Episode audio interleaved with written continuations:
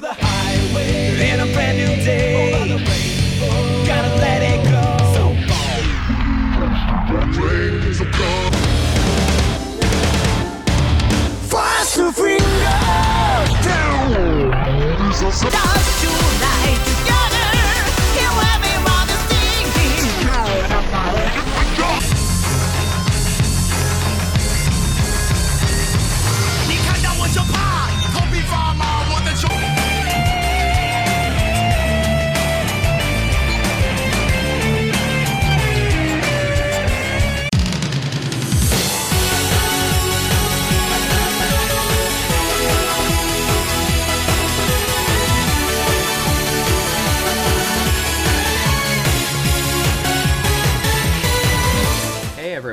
Welcome to this episode of Open the Voice Gate for August 2019. I'm your old pal Iron Mike Spears, and I'm being joined, as always, by Case Lowe. Case, how's it going, dude? I am well tonight. I am winding down my summer with another episode of Open the Voice Gate and another big Dragon Gate show coming up this weekend. We've got quite a bit to run down today. Yeah, so it's been a it's been since Kobe World, but they've had five shows hit the network since Kobe World. So the, it's there's been a lot of stuff going on in the company as they're building up to Dangerous Gate. At least it feels like it's more hot now leading into this show than traditionally was the case. Yeah, and you know, every year after World, you know, they take a few weeks off. It's you know, other than maybe New Japan, it's the most demanding schedule in Japan. They've earned those few weeks off, even though you know we had Natural Vibe show up in all Japan. Now Masaki Mochizuki's taking bookings elsewhere, but then they hit the ground running with the double shot in Fukuoka at the start of the month. They hit Korakuen, they hit Kobe Sambo Hall, they hit Kyoto KBS Hall, and now we've got a big pay per view coming up in Tokyo on Saturday. Um, and although maybe the match quality um, hasn't been up to stuff the entire month, and although it feels like this Dangerous Gate is coming right off the heels of Kobe World, uh, the past few shows have shown me that this company is ready for this show. They've put a lot of thought and care into this show, and I'm excited to see what happens. Yeah, like that's the thing. As we've gotten back into the swing of things, we are in what at least what I consider kind of the hot season in Dragon Gate. As now we're going to go straight from Dangerous Gate to Gate of Origin into Gate of Destiny and Final Gates. So everything's going to be coming kind of fast and furious. But even though like the match quality has not necessarily kept the same level as things were going with King of Gate going into Kobe World, I feel like storyline wise for like this about really two and a half week period, they did a great job of starting some stories, kind of get to a point with some other stories and continue some stuff going on that usually this is a show that has like one big match and then they kind of throw the rest of the card together, but there's a lot of thought and care being put into this Dangerous Gate card. Yeah, absolutely. Uh, where do you want to get started? Do we want to start with the Fukuoka double shot? Do we want to go and head straight into Cork? and That's up to you. Where do you want to go with this? Well, uh, let's just really kind of touch on some of the big moments I would feel like during the August show. I mean, everything except for the uh, Kobe Sambo Hall and the KT and the KBS Hall shows are off the network, so we probably don't want to spend too much t- on the Fukuoka shows. Was there anything that really stood out for you from this like afternoon evening double shot, something that they don't do very often in Fukuoka? Yeah, it's something that they don't do often, but it looks like that's going to be the norm going forward. I just saw the September schedule, and on September 29th, they're doing another day night doubleheader at the newer, smaller Fukuoka venue that replaces Hakata Star Lanes. Uh, the double shot at the start of the month. The only thing that stuck out to me, uh, there is a Shun Skywalker versus Genki Horiguchi singles match. That was fine on the day show. Same with the Benkei versus Kaito Ishida match. That was good, not great. The only match of the double shot that I thought was great was the main event of the day show, which had the Tribe Vanguard team of Yamato, BB Hulk, Kai, and Yosuke Santa Maria, uh, knocking off Eita, Big R Shimizu, Takashi Yoshida, and Yasushi Kanda. Uh, this match had an energy to it that I wasn't expecting. I rarely enjoy these teams even on a big show, even when they're giving their best effort. So I wasn't expecting a ton of energy or effort to come out of this match. But I thought Yamato and BB Hulk in particular had really strong showings. I gave this match four stars. It's on the spreadsheet. And then the night show, I didn't think anything was bad, but I also didn't think anything was that good. It was a house show effort, three stars kind of across the board, and that was all there was to it. Yeah, it was kind of a interesting few weeks, and I feel like what went on in Fukuoka kind of went along with how I felt about the overall run so far. And that's that there's a lot of stuff that kind of felt like I guess that it was reminiscent of how shows would be that felt like they were like kind of traditional heel face main events and actually like RED feels like that over this th- these two shows put themselves into a really good kind of uh, feeling that because there was these constant matches that it later became natural vibes against RED and they would have these really great main events that not necessarily are always spreadsheet level but they've always been enjoyable over these shows like there's only one show so far in August I didn't like. Um, my favorite thing actually from the Fukuoka shows was the tag match between uh, the uh, max the uh, maximum team of Naruki Doi and Jason Lee versus Masaki Mochizuki and Keisu, Keisuke Okuda from the afternoon show because I just thought it was just a really feisty one. I've always loved seeing Jason Lee and Masaki Mochizuki together. There's been a lot of just good, solid Jason Lee stuff. If you're someone who really likes him going on here, and then I mean Ok- Okuda is one of the more interesting people in the promotion right now, at least in my opinion, especially with how things moved on into Korakuen and this kind of continued with that. I'm with you. There really wasn't a whole lot on the evening show. There actually was Eita and Shimizu facing uh, Susumu Yokosuka and Punch Tominaga. That was probably my favorite match, which tells you how I felt about these shows if Punch Tominaga was my favorite person on there. So Yeah, I- that's always a bit of an issue. yeah, yeah. I mean, there was a match. I'm looking at my notes right now where I have multiple times that I wrote down, "Well, this happened," and okay, this we're through this, and it just was not very high on this. So I think we might as well just move on to the Korakuen because at least there's some meat on the bone here. So Korakuen was on August 7th. It was there. They're in the Gate of Adventure and pulling up the attendance. It was 1611. It's down from July, but July that that was kind of seen as the big go home for Kobe World, and not as many big matches here. I guess really Ultimo's first match in Dragon Gate in Tokyo could be seen as a big match, but I mean, and then you have Yamato and Kai versus Benkei and Shun Skywalker. Those are two pretty big matches, but on the whole, uh, what was your thoughts of the monthly Korakuen show? Uh, well, you can read my full review over at voicesofwrestling.com. Um, I've got the review there, breaks down every match, star rating, that sort of deal. Um, two or three weeks removed from this show, a few things stick out in my mind. Uh, one being that, and we'll talk about him even more when we get to the Dangerous Gate preview, but Keisuke Okuda is really becoming something special and I don't know if it's that in like this raw talent way, the way that we've seen rookies come into Japanese promotions in recent years, uh, like a Nomura or a Benkei or any of the New Japan Young Lions. But his talent being inserted into Dragon Gate is something that is fascinating to watch, and that was on display here. I loved him and Akuda, or I'm sorry, him and uh, Hyo Watanabe against Yuki Yoshioka and Kota Minoura. I thought the Ultimo Dragon match uh, was laid out to perfection. Uh, he, Masato Yoshino, and Naruki Doi got the win over Ryo Saito, Kagetora, and K-ness. Thought that match was a ton of fun. And then the main event of Yamato and Kai versus Benkei and Shun Skywalker, one of my favorite Dragon Gate matches of the year. It would be in my top 10 right now if I had to produce a list. I th- this match is one that has stuck with me. It's something that I've wanted to now go back and rewatch because I was kind of stunned at just how good it was and how good I thought all four members of the match looked, including Kai. And I don't often say that. Yeah, this was just a, I, I think top to bottom, one of their best Tokyo shows in years. Especially if we're going to remove like the okay, is it tournament time? Just like top to bottom show. I didn't have a sh- match on the show below three stars. No, and I neither did I. And now that I'm looking at my review, I had another four star match that I didn't mention.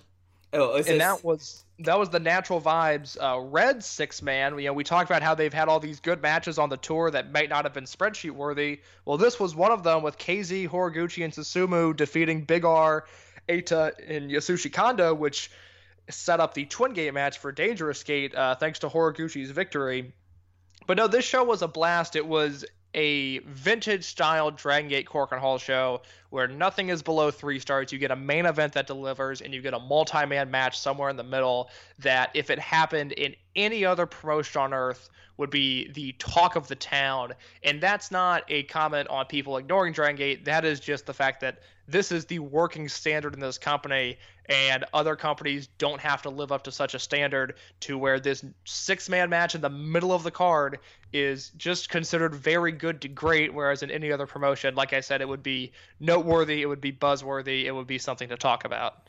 Yeah, and just like up and down the card, uh, one match that I've kind of want to hit on, just because we, at least also when we are talking about Kobe World, we really haven't had a chance to talk about it, is that we've had this whole new slew of Gaijin come in. First, Jimmy stuck through from uh, Kobe World, but we've had Martin Kirby from the UK, and then we have Diamante from Mexico coming. And I really thought that this opener it was a it was a ten person tag with a, basically this mixed team, or I'm sorry, eight person tag with like this mixed team of uh, Tribe Vanguard and Kirby and Jimmy versus Masaki Mochizuki, Super Shisa, Kenichiro Arai, and Mondai Ryu. That was just a blast of an opener. It just was a really fun show. We got to see Martin Kirby, who, if you haven't watched Martin Kirby in a Dragon Gate ring, he is different. He is refreshing. He's a lot of fun. And we got to see him go up against Super Shisa and Kenichiro Arai, which were two great little matchups there. And then Jimmy has been not necessarily outstanding, but he but for someone of his age, we're watching him grow from show to show, and it's just an exciting thing to watch so far with this opener. I mean, and for me, like have a match like that just to start the show before getting into Hyo Watanabe being on the best string of matches in his career, Keisuke Okuda being the most interesting guy in wrestling. This Natural Vibes versus RED Trios match, which I went four stars on. It's incredible. Genki Horiguchi is probably the MVP of this month, and then an, a fun Ultimo Dragon match and an absolutely killer tag team match between this uh, Yamato and Kai team. Which case I wasn't really high on this team when they first no, got no, together. not at all. Not But- at all. Kai has like as soon as he's gotten to, to know someone, he's become one of the better tag team wrestlers in this company. So like there's just a lot of him and Yamato who've just done awesome stuff and I was not very high on Yamato becoming the title contender from the Fukuoka shows because it did feel like they were moving that way. But this match that they had here at Korakuen with the two of them, just Yamato and Benkei deciding just to throw bombs for about 20 minutes was incredible. And this is a show that's now off the network. I don't know when it's a Gaora ending airings are going to be over. But if you have an opportunity to find the full show, go back and watch this full show because really, from top to bottom, this is as strong as a Korakuen as I feel like most promotions can put out today. It just was a Yeah, blast of a show. absolutely. So, And, and the and the Yamato thing, just real quick, you know, we had speculated after the Fukuoka shows that maybe it was going to be Horiguchi versus Benkei because Genki had racked up all these wins and they were giving him singles matches. It was clear there was a focus on him. Uh, then we saw the card announced uh, for Korakuen, and we saw that Yamato and Benkei were in the main event. That kind of gave it away, and we were initially disappointed. I think partially just because Benkei versus Genki Horiguchi in a main event program sounds like such a fun and different style of booking than what's what we've expected from Dragon Gate. Uh, but any doubts I had, kind of like you said, were removed in this match. I saw the way those two worked together. I saw the way the crowd was into it, and then, like I said, this match it, it felt a little outside of the Dragon Gate universe. It felt a little more stiff, a little more snug. There was a little bit more intensity to it than like a Masato Yoshino can bring to just a standard tag match in Korakuen Hall. There was something different about this match that has really stuck with me. Yeah, and it, it's something that with these two guys, you, you're kind of pulling at two different strings. I feel like because you have Yamato, who for a lot of purposes was the ace pretty much from 2013 through the last Pac reign when they started to do the transition. I think that's fair to say. So you have the guy Yes. who's your most recent ace and still is out of the people of that level the youngest person of that level, and you have Benkei who they spent so much time and they gave him the big win over Pac, and it, it just was for me a very troubling match because Dragon Gate has before pulled the rug out uh, underneath someone what should have been like their defining ace run, and when I saw a match like this here, I'm like, okay, I still have that lingering thought in the back of my head. But not only do Yamato and Benkei have this chemistry that I think could be something special, but they made it into such a thing that Yamato had to use Ragnarok, which he's only used, I believe, twice before on Shun Skywalker to get the pin here, and Kai is just there willing to throw bombs and kick people really hard too. So this match was just incredible. Uh, I didn't get a chance really to ask you, what are your thoughts about Martin Kirby, Jimmy, and Diamante so far coming out of this Korakuen and really just for the first half of this month? Well, Jimmy is someone I'm a fan of. I was not familiar with him before he landed in Dragon Gate, but I am typically a fan of these DTU kids that have come over. Um, it seemed like he uh, worked in the same style as a Flamita or a Drastic Boy and has kind of assumed that Drastic Boy role of being in the openers, working hard, taking good bumps, and his reward is not necessarily victories. His reward is being in Japan, and he seems okay with that. I, I think he's been a blast. I like when they have guys like this come over. Uh, less featured foreign acts um, are a good time because you know you're going to get your Willie Max, and you know obviously the greatest example being Pac of these guys that kind of work themselves into push positions and featured acts. Uh, Jimmy is not that. Jimmy has a spot on the card, and that spot is nowhere after match three. But I'm okay with that because I think Jimmy is a ton of fun to watch. Martin Kirby is someone who I was not entirely familiar with before he came over simply because he worked promotions in the UK that I don't watch. I don't watch a lot of PCW. Uh, I'm not a Defiant Wrestling fan. Um, so I was aware of his existence. I had heard his name and I had heard good things, but I don't really remember seeing him work with the exception of the Dragon Gate UK shows he was on. But even those, now that I'm looking at, uh, those it looks like he was in mostly dark matches, so I don't know if I've seen those or not. Uh, but he's someone who really stuck out to me from the very beginning because he seemed to grasp the charisma that is required to work in Dragon Gate at a very quick level. From his first match on in Fukuoka, he was interacting with the crowd and getting the crowd invested. And from there, he was able to make these little things stand out. He's got this like somersault catapult move he does with two opponents, uh, and he he sends the head of one opponent into the crotch of the other, and that's kind of been the one spot that I've seen him do consistently, and that's been getting good reactions. It's a little contrived, it looks a little goofy, but I think in Dragon Gate it works. Um, but he's really stuck out to me as someone who might not be at the high working level of a Willie Mack or a Pac or whoever else, but from the start it was like, oh, I he could work in this promotion on a regular basis because he has the charisma that connects for whatever reason. And we don't really see that a lot of the time from foreigners that come in. It's a lot of in ring first, and then we'll worry about the reactions later. He flipped it, and it seemed to work out for him. I think he's been a lot of fun. And then there's Diamante, who yeah. uh, I can't figure out why he's here. He's not the the weird thing with him he is not actively bad. I don't think he's a very good professional wrestler, but I don't think it's fair to say that he's bad or that he's awful, whatever, you know, whatever word you want to use there. I don't think he's that. But it is very clear that he is not at the working standard of the Dragon Gate level and is clumsy and awkward and slow. And those are three things that don't mesh with his style. So I've become perversely entertained by his matches. I've watched every single one that's hit tape because I don't know what we're going to get from him. I just know that it's probably not spreadsheet worthy, which is okay. Not every wrestler has to be that, but he feels like someone that would have come over in like 2006, 2007, a King Shisa or a Pentagon Black, or someone that just hung out in Dragon Gate and no one was really sure why he's kind of the next in line of those guys, and it has been a very long time since Dragon Gate has had one of those guys in the promotion.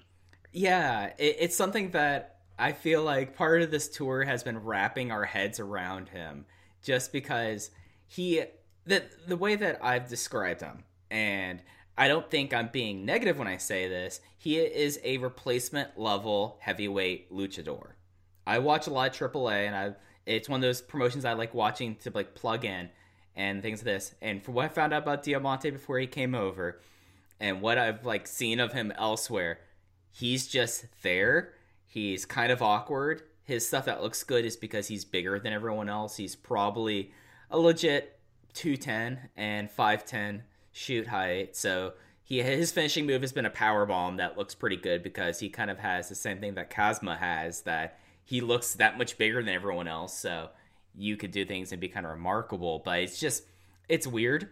He doesn't really they've had him get all the falls in his matches case which is something that's also very uh, king shisa or pentagon black like so in another world he would be getting the second dream key for Benkei. so that's just like that a, that would be terrifying especially given what we saw on the august 10th show which was the naruki doi homecoming uh, show which aired on the network, but I don't believe it's on there anymore. About match two, and this is a real match. This was not a TW or EWR simulation. This match in Dragon Gate was Kazma Sakamoto and Diamante defeating Kai and Martin Kirby in this nine minute bizarre awkward match that saw Kazma Sakamoto get busted open hard way Bad.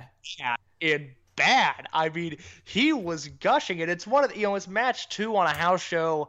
I'm watching the show, but I'm not entirely focused on this match. And I look up, and Sakamoto is gushing blood. And I rewind it to see what happens, and I don't really see anything. And then I rewind it again, and it looks like uh, Kirby had hurricaned him into the corner. And instead of doing an exaggerated like throw his head into the turnbuckle bump.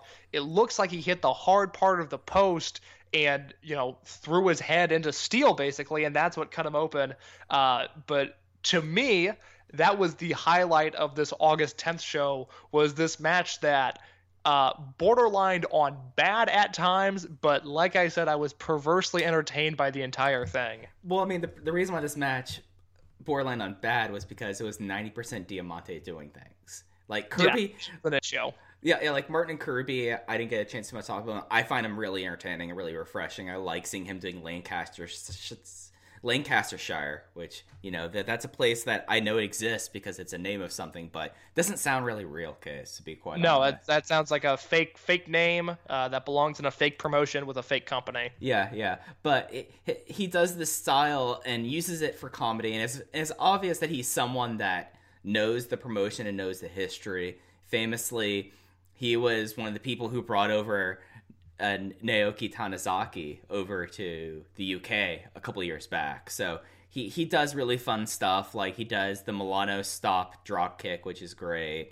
The the other kind of comedy thing he does, which is he kind of like teases the uh, his victim by saying their name and trying to like get them to like grab his head, put him in a headlock. He keeps on like sticking his head in his arm, and he just tries to distract them, and it's into like a little kind of comedy pinning clutch. That's great. But Diamante is weird. Kirby has this match that will be hitting the network next month, I think on the 15th, with him and Super Shisa, which I'm really looking forward to, just because I think that'll be an interesting styles class. And you know, I'm with you on on Jimmy. I kind of wish he was just going to stick around and become like a dojo guy for a while. Like I feel like that'd be cool if he becomes like the next member of Mochizuki Dojo, just because of how different it would be in comparison to everyone else. I mean, you've already have Keisuke Okuda joining the dojo now. Why not have a, a kid from DTU who's just 19? I think that'd be a lot of fun. Yeah, that would be a lot of fun. But but yeah, guys, this this Nara show don't watch when it comes back. Whenever they like have it on there, it's probably the worst show that I think they've put on in a long time. I didn't I didn't have a single match to recommend from it. It was that bad. It was Well, it was it was on the level of the April 2019 shows, Yeah. uh, which I, I I've discussed on this program before. Uh, Mike DMing me with show reports from these April house shows that hit the network, and his uh, mental health slowly decaying along the way. From Dragon Gate basically had three or four of the driest house shows possible. Uh, this show was on that level. Uh, like Mike said, nothing to really recommend uh, when or if it comes back on the network because I don't I don't believe this show was airing on Gaora, uh, but it's it's no longer on the network. But it was a Yeah. Naruki Doi homecoming. I mean, it's not a typical TV stop, so you would think something like that we'd get the opportunity to just have it up on the network and they would film it just for the network. But alas, it's not to be. it's also weird because the other shows that they've done, homecoming shows and taped, one of them was Shingo Takagi's, which they also taped because he's because it was in Yamanashi and they got him uh, uh, Keiji Muto, I believe it was on that one. So like that was a big thing to show up, and they had like pyro and stuff like this. This had no pyro. This had like nothing special. This did have Ultimo Dragon though, which Yeah, was odd. I mean, it was the least entertaining of the Ultimo Dragon Gate matches, but I mean, to me, it was. I thought it was the best match on the show because I'm still entertained by Ultimo simply appearing in this company. Right. But uh, I thought the Kobe Sambo Hall show on the 17th was far more entertaining. Right, yeah, no. This one, the Ultimo match had Punch Tominaga, which was something I did not think we'd be seeing in the year of our Lord 2019. But yeah, this Kobe Sambo Hall show might be my favorite Kobe show they've had in years. At It's- least it's- Sambo was. It's been a long time since there's been a Sambo Hall show that from top to bottom has been entertaining like this one. Yeah, this one will be up on the network until the 24th. It's about two hours and 30 minutes. There's only like about two matches I would say just skip through. And if you look at the lineups, you'd be able to tell which ones I think you should skip through. But it's just a really fun show from top to bottom. You got to have an opener that had Shun joining up with Kirby and Jimmy, who've been pretty much an openers their whole entire time here. You have a fun tag, like mixed tag match number two. You have Yamato versus uh, Kaito Ishida, which that was a humdinger. And then probably the best match of Hyo Watanabe's career since 2016, I would say, and that's the semi-main. And then another great Natural Vibes versus RED trios match with Kanda in it it's wild case. This is a wild time for the company, but I love this Kobe Sambo Hall show. Yeah, I mean the match to talk about is the the co or the semi main event Yoshino Doi and Jason Lee defeating Mochizuki, Okuda, and Watanabe.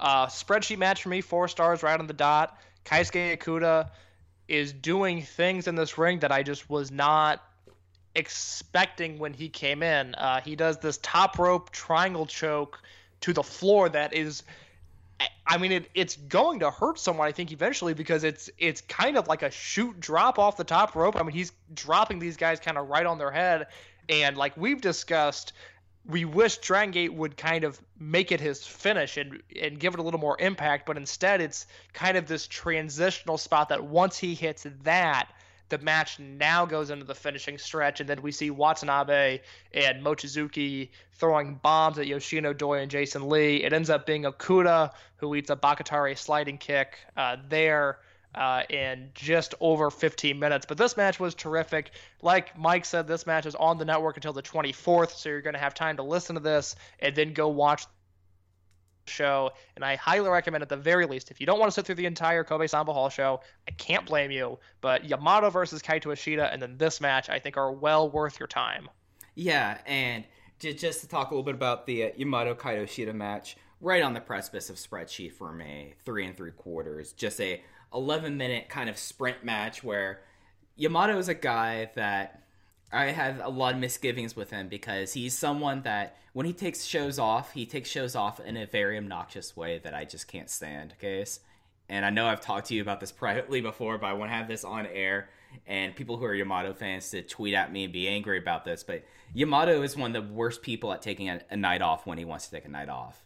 And this was a case where he could have took a night off, but instead he managed to work his annoying wrestling style of grappling for grappling's sake with someone who was determined to sell his ass off like Kaito Ishida and try to like shrug off getting his ankle locked and doing this. And it was just a great it was just it was a great 11 minute sprint that he let Ishida kick out of a Galleria, which for a guy of Ishida's level on the card, that's pretty big. And then he finally kind of tapped out with the Dojima sleeper, which is not necessarily a common move. But I love this move. I love this move. I love this match. Uh, what was your overall feelings about it?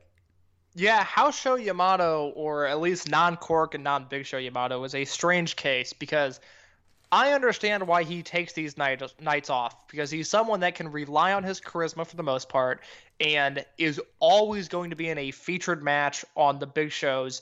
And that requires taking big bumps and big sequences and this and that and this and that. So when there's 500 fans in Kyoto or whatever, I understand why he wants to do the Frankensteiner, part his hair, get a reaction, and move on with his life. But it it's not good, and it's especially not good when his unit mates, Tribe Vanguard, whether it be teaming with Kai, Kagetora, Yosuke Santa Maria, whoever, when they can't lift up his performance. So it leads to a lot of very dry, very boring Tribe Vanguard matches on these shows. Here we see him against Ishida. Ishida has been just phenomenal this year. He's just so good, and he's found his home in Maximum, teaming with Doi, partnering with Jason Lee, doing all these different things. He's kind of been the glue guy that you you stick him into a Maximum match, and it immediately becomes much more exciting. And this was a great single showcase for the two. Um, I, I liked the choke out finish. I thought it was interesting. I thought it played to both of their strengths, quite honestly. And it's a match that I gave uh, three and three quarters, uh, but would fully recommend it just because it was something a little bit different than what we typically get on these Dragon Gate Kobe Sambo Hall shows. Yeah, it just was different. It was special. It was right after a three minute Benkei squash of Punch Tominaga. I don't know what the justification it was for having two singles matches on this showcase, but we really got to see uh, dialectics here between Benkei knocking out Punch Tominaga in three minutes and then Yamato having like a hard fought match with Kaito Ishida. It was just weird.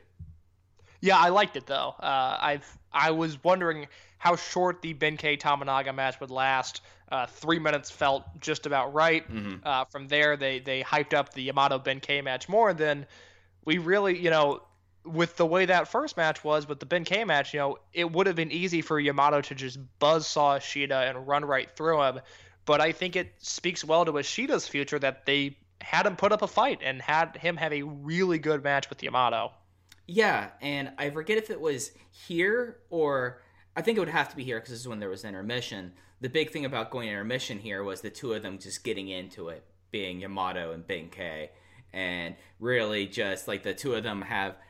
Well, we don't have the translations that we used to, but you just sense that Yamato sees that Benkei is not the level that he should be, whereas uh, Benkei is trying to prove himself and is not willing to like step down to a guy who is senior because now he was the guy who took care of Pac, and why didn't Yamato take care of Pac if he was the guy in that position? So I thought that was pretty interesting, and then again that led into the incredible uh, Mochizuki Dojo versus Maximum Trios match, and then again, as I said before, another really fun Natural Vibes and RED match where Genki Horiguchi got another backslide. He got backslides pretty much I think every single match on the shows except for what happened at at Kyoto KBS Hall. So he's been he's been having one of those streaks of mochis of uh, Genki Horiguchi matches as of late. But Yeah, and it's speaking of Horiguchi and speaking of intermission, I mean, do you want? Let, Yeah, let's, let's get into down it. this Kyoto KBS Hall angle. Uh, it's match four on the show. It's Eita and Yasushi Kanda against Horiguchi and Brother Yashi. And there is a point in this match where RED starts cheating and they bring out the box, and Horiguchi counters the box attack and then grabs this dreaded heel box that has just been a staple of the company now for 20 years. It's hard to explain. It's just a box, but every every bad guy unit has one color coordinated to their attire. Uh, and Horiguchi takes this box and he beats up Eita and he beats up Kanda and then he beats up the referee and he gets called for a DQ and that doesn't stop him. And for the next seven to ten minutes, we have this arena-wide brawl with Horiguchi just taking it to Eita in a way that is very out of character for Horiguchi. It's something that, you know, he's been a staple of the company for 20 years since nearly the inception, and we've never seen this type of rage in Horiguchi. You know, we know him as, you know, fun-loving babyface, you know, hits the exercise band spot, does the backslide, it's all good fun. We've seen him as a surfer, and on the rare instance that he's been a heel, he's felt like more evil, I guess, than mm-hmm. anything, like kind of like dark and mystic. But this is just a rage that's coming out of him that's new.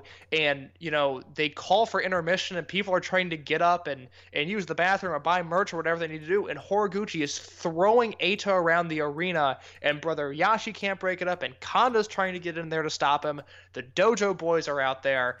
It's crazy and it's something that was a shock to the system in Dragon Gate. I've I've never seen an angle quite like this. There's one thing that it reminds me of that we'll actually discuss later on in the show, but just brawling through intermission between two guys that kind of have these laid back personalities It was different, and I loved it. This is one of the best angles I've seen in wrestling this year.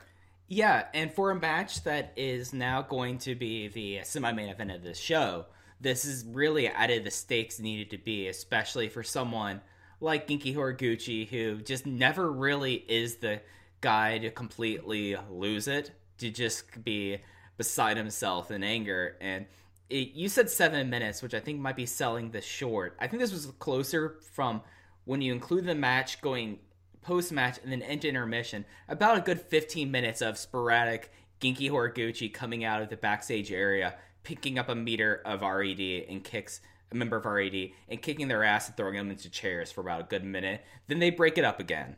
They try to send him to the back, but then from another corner of the arena, Genki Horiguchi has like Big R Shimizu and he slings him into chairs and then Kanda tries to stop it. He gets slung into chairs. Yashi seems to calm him down again, taking him to the back, and then he comes out again to, to kick Eita's ass. It is like a tremendous ass kicking, and it's something that was It, it's unbelievable. Yeah. It, was just so different than anything we've seen, and especially to have it come from Horiguchi, it really stuck with me.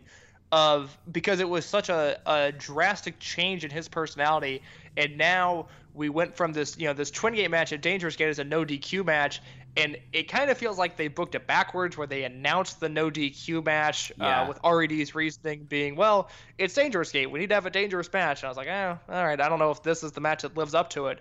To I don't know if Horiguchi took that to heart. I don't know what it was, but it ended up working out because we got this angle, and now I am so on board with this Dangerous Gate match. And to me, the Horiguchi angle is the most must-watch thing on the show because I liked that match, um, and then I liked the following match of Benkei and Shun Skywalker versus uh, Naruki Doi and Kaito Ishida. But nothing is going to stick in my mind quite like this Genki Horiguchi angle. Yeah, uh, I'm with you. The best match of the show was that tag match after intermission.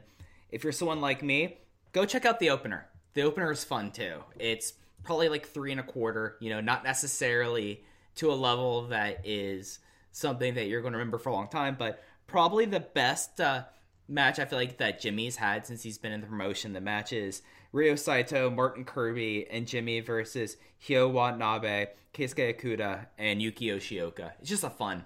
It's just like a fun opening trios match. Like I'm having such a good time on these trios so far this year, and this or or this tour, and this was a really fun one. And then again, like you said, the tag match with Naruki Doi and Kaito Ishida, which has kind of become the regular top level maximum tag team against Benkei and Shun Skywalker, which if they haven't been in singles matches, the two of them have been tag teaming together. And this was a really fun, like 12 minute sprint tag match. Like I thought it, it was a whole lot of fun. Like we've talked about how there's been a lot of just different kind of fun things going on for this.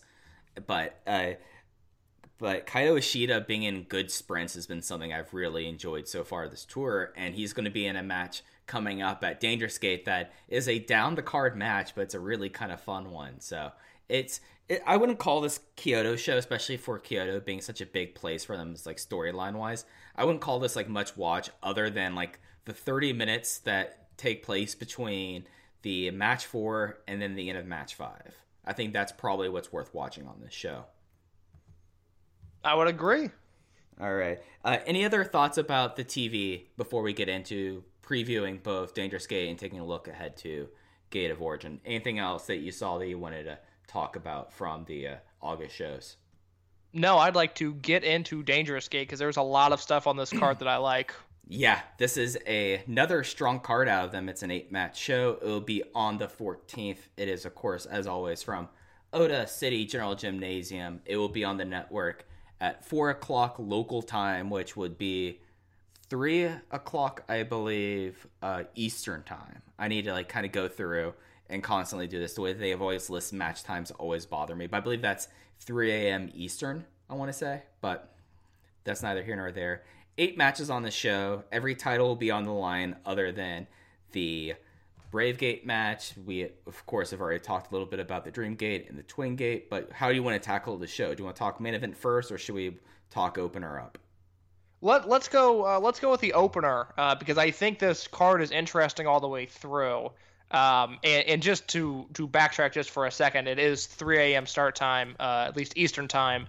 Uh, I will be doing my best to watch it live, um, and if not, then I'll watch it right after the fact, and then I'll have my review up on Voices of Wrestling. But let's start at the uh, at the bottom of the card, I guess, with this opener. If you want to run run down the match there. Yeah, this is the traditional we got to get everyone on the show match, but it's a really fun one with how these teams are composed. It is a 10 person tag. One side has, I guess you would call it the Natural Vibes team, Natural Vibes side. Uh, Brother Yashi, Punch Tominaga, Problem Dragon Mondai Ryu, Martin Kirby, and Hiroshi Yamato. And then the other side is the notable Tribe Vanguard team, I guess, really, of Kagetora, Yosuke Santa Maria, Shachihoko Boy, uh, Dragon Dia, and Jimmy. So interesting, kind of how they've lined up. They've had Martin Kirby and Jimmy on opposite sides when they've kind of been on the same sides going far, and then of course you have what would be like the the four people who are much higher up on the card, kind of paired off two and two. And Yashi is kind of an interesting place. I feel like on this show. I mean, it, it feels like that he would be someone that more likely you would maybe think about putting into that Ultimo match, but he's here opening up the show. So, what, what's your thoughts overall about this match? Well, look, I don't think this is going to be the last time we see Brother Yashi on this show, which pains me to say, but I'm afraid he's going to be involved much later on in the show. But I like this match. Um, I like the idea of Kirby mixing it up with Kagetora, who has had a rough tour. We talked about mm-hmm. a lot of the things we liked. One of the things that we weren't a big fan of was just Kagetora's output. Um, he's someone who, and I think deservedly so, has a corner of the community uh, he he is one of their favorite wrestlers, and there are people that have an eye on Dragon Gate, but they have both eyes focused on Kagetora. and I've just never had that connection with him. I think when he wants to turn it up, he's very very good, but I don't look at him as this elite tier wrestler even on his best day. And what we've seen during this Gate of Adventure tour is when he's not at his best, he's not that fun to watch and he's just kind of dragged everything down. But I hope if he's in there with Martin Kirby, those two can can grapple, maybe do something a little different, and Kagetora can find some footing because he feels lost in the booking, and I think that affects his output quite a bit. Yeah, he's really not been a focus of anything a whole lot, really, other than when they had that trio, that that triangle trio that with Nat with uh, Tribe Vanguard trying to go for the uh, Triangle Gate. That was the last time I feel like that he's had anything of consequence going on for him, really. Unless yeah, I'm... and and he's no, I mean that that's exactly it. Was that true? Which was what Kagetora, Santa Maria, and UT was yeah. that the was that the group? Mm-hmm. Yeah, which was super fun, and I really enjoyed their matches. And it's a shame that UT is injured. Uh, we've heard maybe late September for his return, but you know we don't have that confirmed. But Kagetora is someone who comes across as very human in the sense that when he's getting pushed uh, you can tell because he tries really, really hard. But when he's got nothing going on, uh, it shows in his in-ring performance. So it's an opener. I don't expect a ton out of him, but I'd like to see him and Kirby have some interactions. And also Kagetora, you kind of have to think about it. He will. He's 37 now. He's no longer a spring chicken. No, but, he's a he's a Toryumon X guy, and I don't yeah. know if a ton of people realize that that he dates back to the early 2000s. Yeah, and, and that's one of those things that in the Korakuen match, it was interesting because you had a real generations with the. Uh, I'm referring to the Ultimo Dragon match because you had a real generations match there because you had a couple guys from T2P with Ultimo, and then you had Ryo Saito who was the bridge, and you had K-ness who was not traditionally considered a Dragon System guy because of when he came in, but he still received some training from Ultimo Dragon. So it's he's a remarkable person. It's just when he, he you could tell like how he is doing mentally with how much effort he's putting in. And I got the sense also that this uh, Kagetora Santa Maria team, when I listened to Lanza talk about the Junior Battle of Glory in All Japan, really it was when Kagetora had something to seek his teeth into. That's when that those matches seemed good, but when Kagetora decided to take the night off, that's when they really kind of stank. So, you know, I think that's the uh, kind of the ode of Kagetora in 2019 when you kind of take a look at it.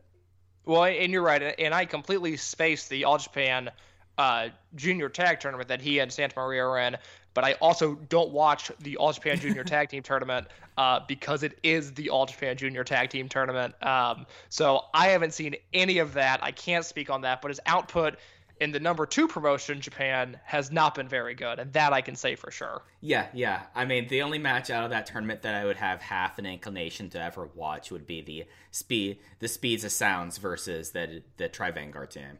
The rest of that tournament can just go get lost. But getting some some classic Toryumon X versus Toryumon X and Dragon Gate Trueborn, that would be up my alley. But the rest of that show can just go up a cliff like the whole entire tournament can. But I think that's that's more thought put into this match than probably the booking did. So taking a look at match two, unless you have anything else to add onto the opener. No, we, we just talked about Toryumon X. Now we've got some Toryumon OGs in this match number two. Oh boy, do we. We have kind of like what I would consider the bridge generation of Toryumon, uh, Toryumon Japan and T2P going on, at least like between the first term and the second term and the third term. As on one side, we have Ryo Saito, who is the bridge between Toryumon third term and Toryumon 2000 project, which started the fourth term. Super Shisa, who, you know, I w- keep up kayfabe, but he was someone that was t- first class. K-ness, not really, but kind of considered first term. And Kenichiro Arai, second term, versus Yasushi Kanda, second term. Takashi Yoshida, originally an Inoki Dojo in the United States before coming over through DGUSA, Kazma Sakamoto from K Dojo, and then Diamante from being uh, La Sombra's brother in law. yeah, there is there is a lot going on in this match. Um, it should be noted, I don't know how long Diamante's tour in Dragon Gate is going to last. I know Jimmy is heading home after this match, uh, after the opener, so he's he'll be back in Mexico at the start of September. Diamante, I have no idea how long he's staying, um, but we're gonna get him in the same ring as Super Shisa and K-ness, and I'm fascinated to see how that goes because theoretically a luchador should be able to work with Super Shisa, but Diamante is uh, not nimble or quick or a technician of any sort. Um, and there's a real chance that K-ness, who has struggled with injuries for 15 years now, uh, disintegrates into a million pieces if he's the one that has to take the Diamante power bomb at the end of this match. The, the best way to really describe Diamante for other people is he was someone that was given a significant push in CMLL because his brother-in-law is is Andrade when he was La Sombra, and he was the stereotypical CMLL heavyweight that is just very slow and not very good.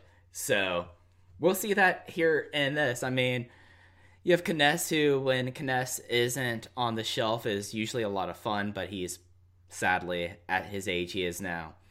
Kenichiro Arai, who I guess they're back to now having Arai show up at all the Tokyo shows, which you know me, I'm down with that. Whenever Yeah, that is that is your fantasy booking come true. yeah, yeah, my my main man Kenichiro Arai. I think actually when I'm looking at this match, the person that I'm kind of excited about because I think he was pretty good this last month is Yasushi Kanda.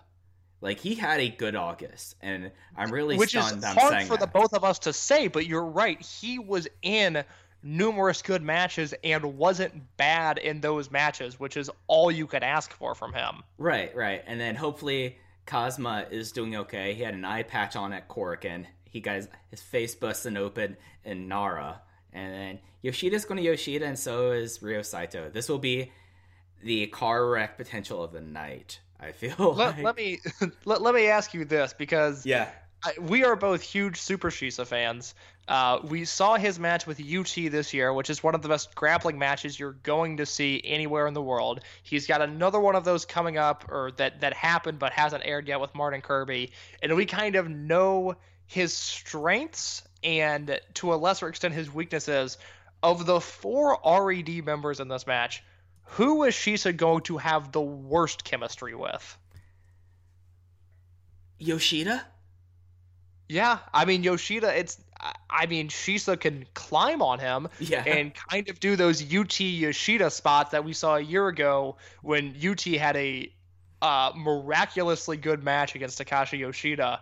But it's like, yeah, I mean, Kanda is so broken down and old, but I can see him, eh, you know, getting through some of those spots.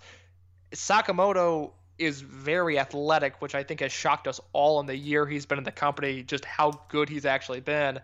And again, like I said earlier, Diamante theoretically should be able to have chemistry with him. So I guess that kind of leaves us with Yoshida as the uh, who do I not want to see Super Super Shisa in the ring with?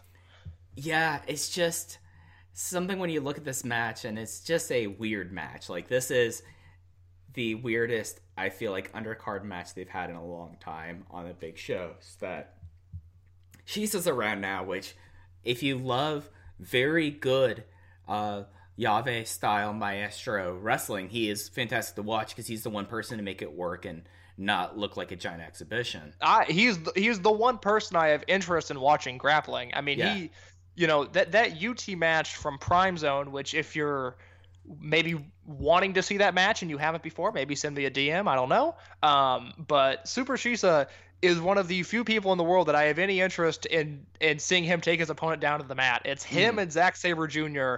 Everybody else stand up and strike. I have no interest in that. I don't like boring grappling. I don't like slow wrestling. I'll watch Super Shisa do what he does though, because he's very good at it.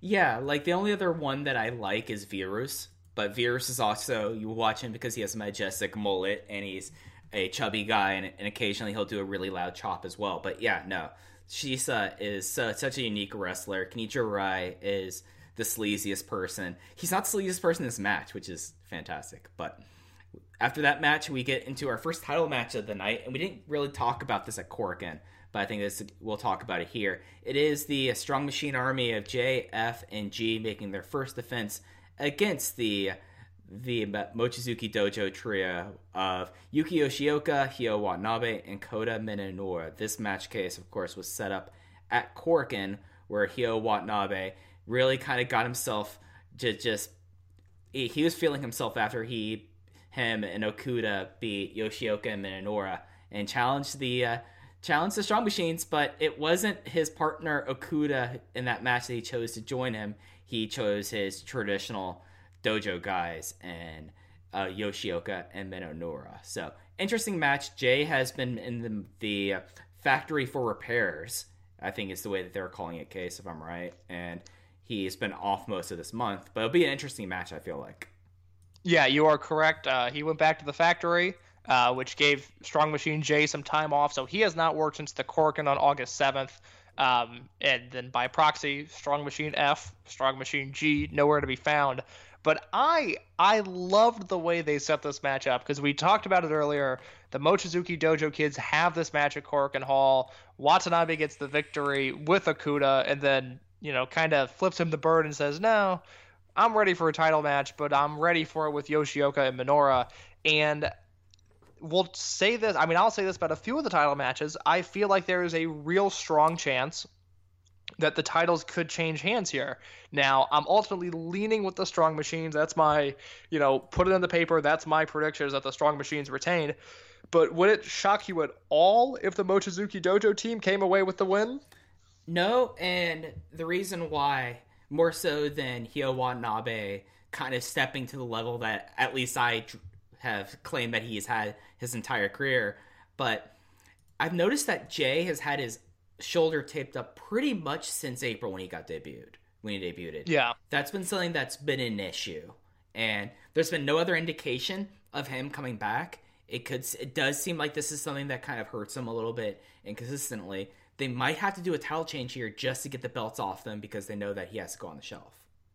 Which would be fascinating because then, you know, how long is he out? Does the gimmick keep going? Uh you know, if if we're down, you know, at that point, three roster members, do Don Fujii and Gamma come back into the fold? You know, they've taken most of this year off, and rightfully so. They're up there in age, but now, and you know, you've got that aspect of it, but then you've also now got this trio team of Yoshioka, Watanabe, and Minoura, who are young and hungry and have been killing it this entire year, and now they have you know, heading into again the hot period of the year where you've got Gate of Origin, you've got uh, Gate of Destiny November, then you've got Final Gate. You've got three big shows for them to have these big matches on. I think it's interesting. Uh, no matter what, no matter who wins in this match, it's going to be interesting to see them uh, fill those higher card positions, be in these featured matches for the first times in their career. Um, I think, though, I think Jay and the Strong Machine Army are going to retain just because there's more to this story, and I'm not entirely sure when it ends, who wins it, or how. But it feels like now that they have the titles, the Strong Machine Army can survive for a little bit longer. But like you said, his shoulder's been taped up since May. He had to take off the rest of this tour to heal up. Maybe it's a lingering issue. Maybe he can only get through this match and they'll take the belts off him. I don't know. But I'm very excited to see what comes of this. Yeah, and it's something that Hyo Watanabe is someone also to keep your eye on when we get into talking about the uh, Twin Gate match. But as the person who I've if I've brought anything to the wrestling world, it is that Hyo Watanabe's nickname is the Big Cat, and he is my small leopard son. He's really, Those are canon. those are canon now. Apparently, I've Yeah, that's canon. I'm very proud of myself here about that. But it's just one of those things that this trio has been so good. It's been something that from the tail end of last year through the rookie ranking league into King of Gate when Yoshioka got to get in King of Gate and had an incredible match with Susumu Yokosuka. Like that still is one of those matches that won't make my top 10, but it's a match that sticks with you. And then Hyo Watanabe having a great August. Like I, other than probably Genki Horiguchi, he would be up there on my August MVP list. This is a match that if everyone is okay and they aren't doing the strong machine formula, this could be the sleeper match of the night. I would feel like just because of the kind of guys like Yuki Yoshioka, he could do anything. Kota Minoura has become a great babyface in peril. And Hyo Watanabe, for a guy of his size, has kind of developed this unique style that I find so compelling that you know it's somewhat acrobatic it's somewhat like gymnastic based but it's also a whole lot of him wanting to do like fireman carries moves so there's a lot of interesting things here and you know there's there's a lot of different ways that can come out of this match and it and th- as you said earlier there's a lot of story to be told going forward Absolutely. I- I'm pumped for this. Like you said, could be a sleeper match tonight. I'm very curious to see what happens here. Yep, and that leads to match four, which is a non-title tag team match where kind of the two tag teams that have been being built up over this last month month are going to face off as the maximum team of Naruki Doi and Kaito Ishida will go against the Mochizuki Dojo team of Masaki Mochizuki and Keisuke Okuda. And this is kind of like the Shun Skywalker and KZ match at Kobe World where they're just like, hey guys, we have to do something with these guys, so here's a match. It'll probably be excellent. Here you go. And I'm stoked for this thing, Case. What are your thoughts about it? So, Mike, are you familiar with Masaki Mochizuki's nickname in professional wrestling? Well, he is the soul of the king of the kicker. okay, there is that too. You, I, I'll be honest. You caught me off guard with that one. Not, not what I thought you were going to answer with, but that is totally okay. But are, are you aware that some people refer to him as the Iron Man of professional wrestling? That has been something told about him. That has been a way to describe him. Yes. That's word on the street, anyways. So Mochizuki wrestled both of the Fuku- Fukuoka double shot shows. He wrestles at the Korakuen, he wrestles on the Nara show, he wrestles at Kobe Sambo Hall.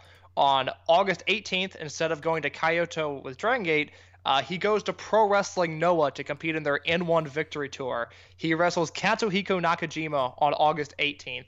The next night, he's in a six-man tag with Minoru Tanaka and Naomichi Marufuji against Go Shiozaki, Katsuhiko Nakajima, and Hitoshi Kumano. As we're recording this, Mochizuki is gearing up for a match on the 21st in Pro Wrestling Noah against El Hijo del Dr. Wagner Jr. yeah, that is that by the way is the lengthiest name in all of professional wrestling.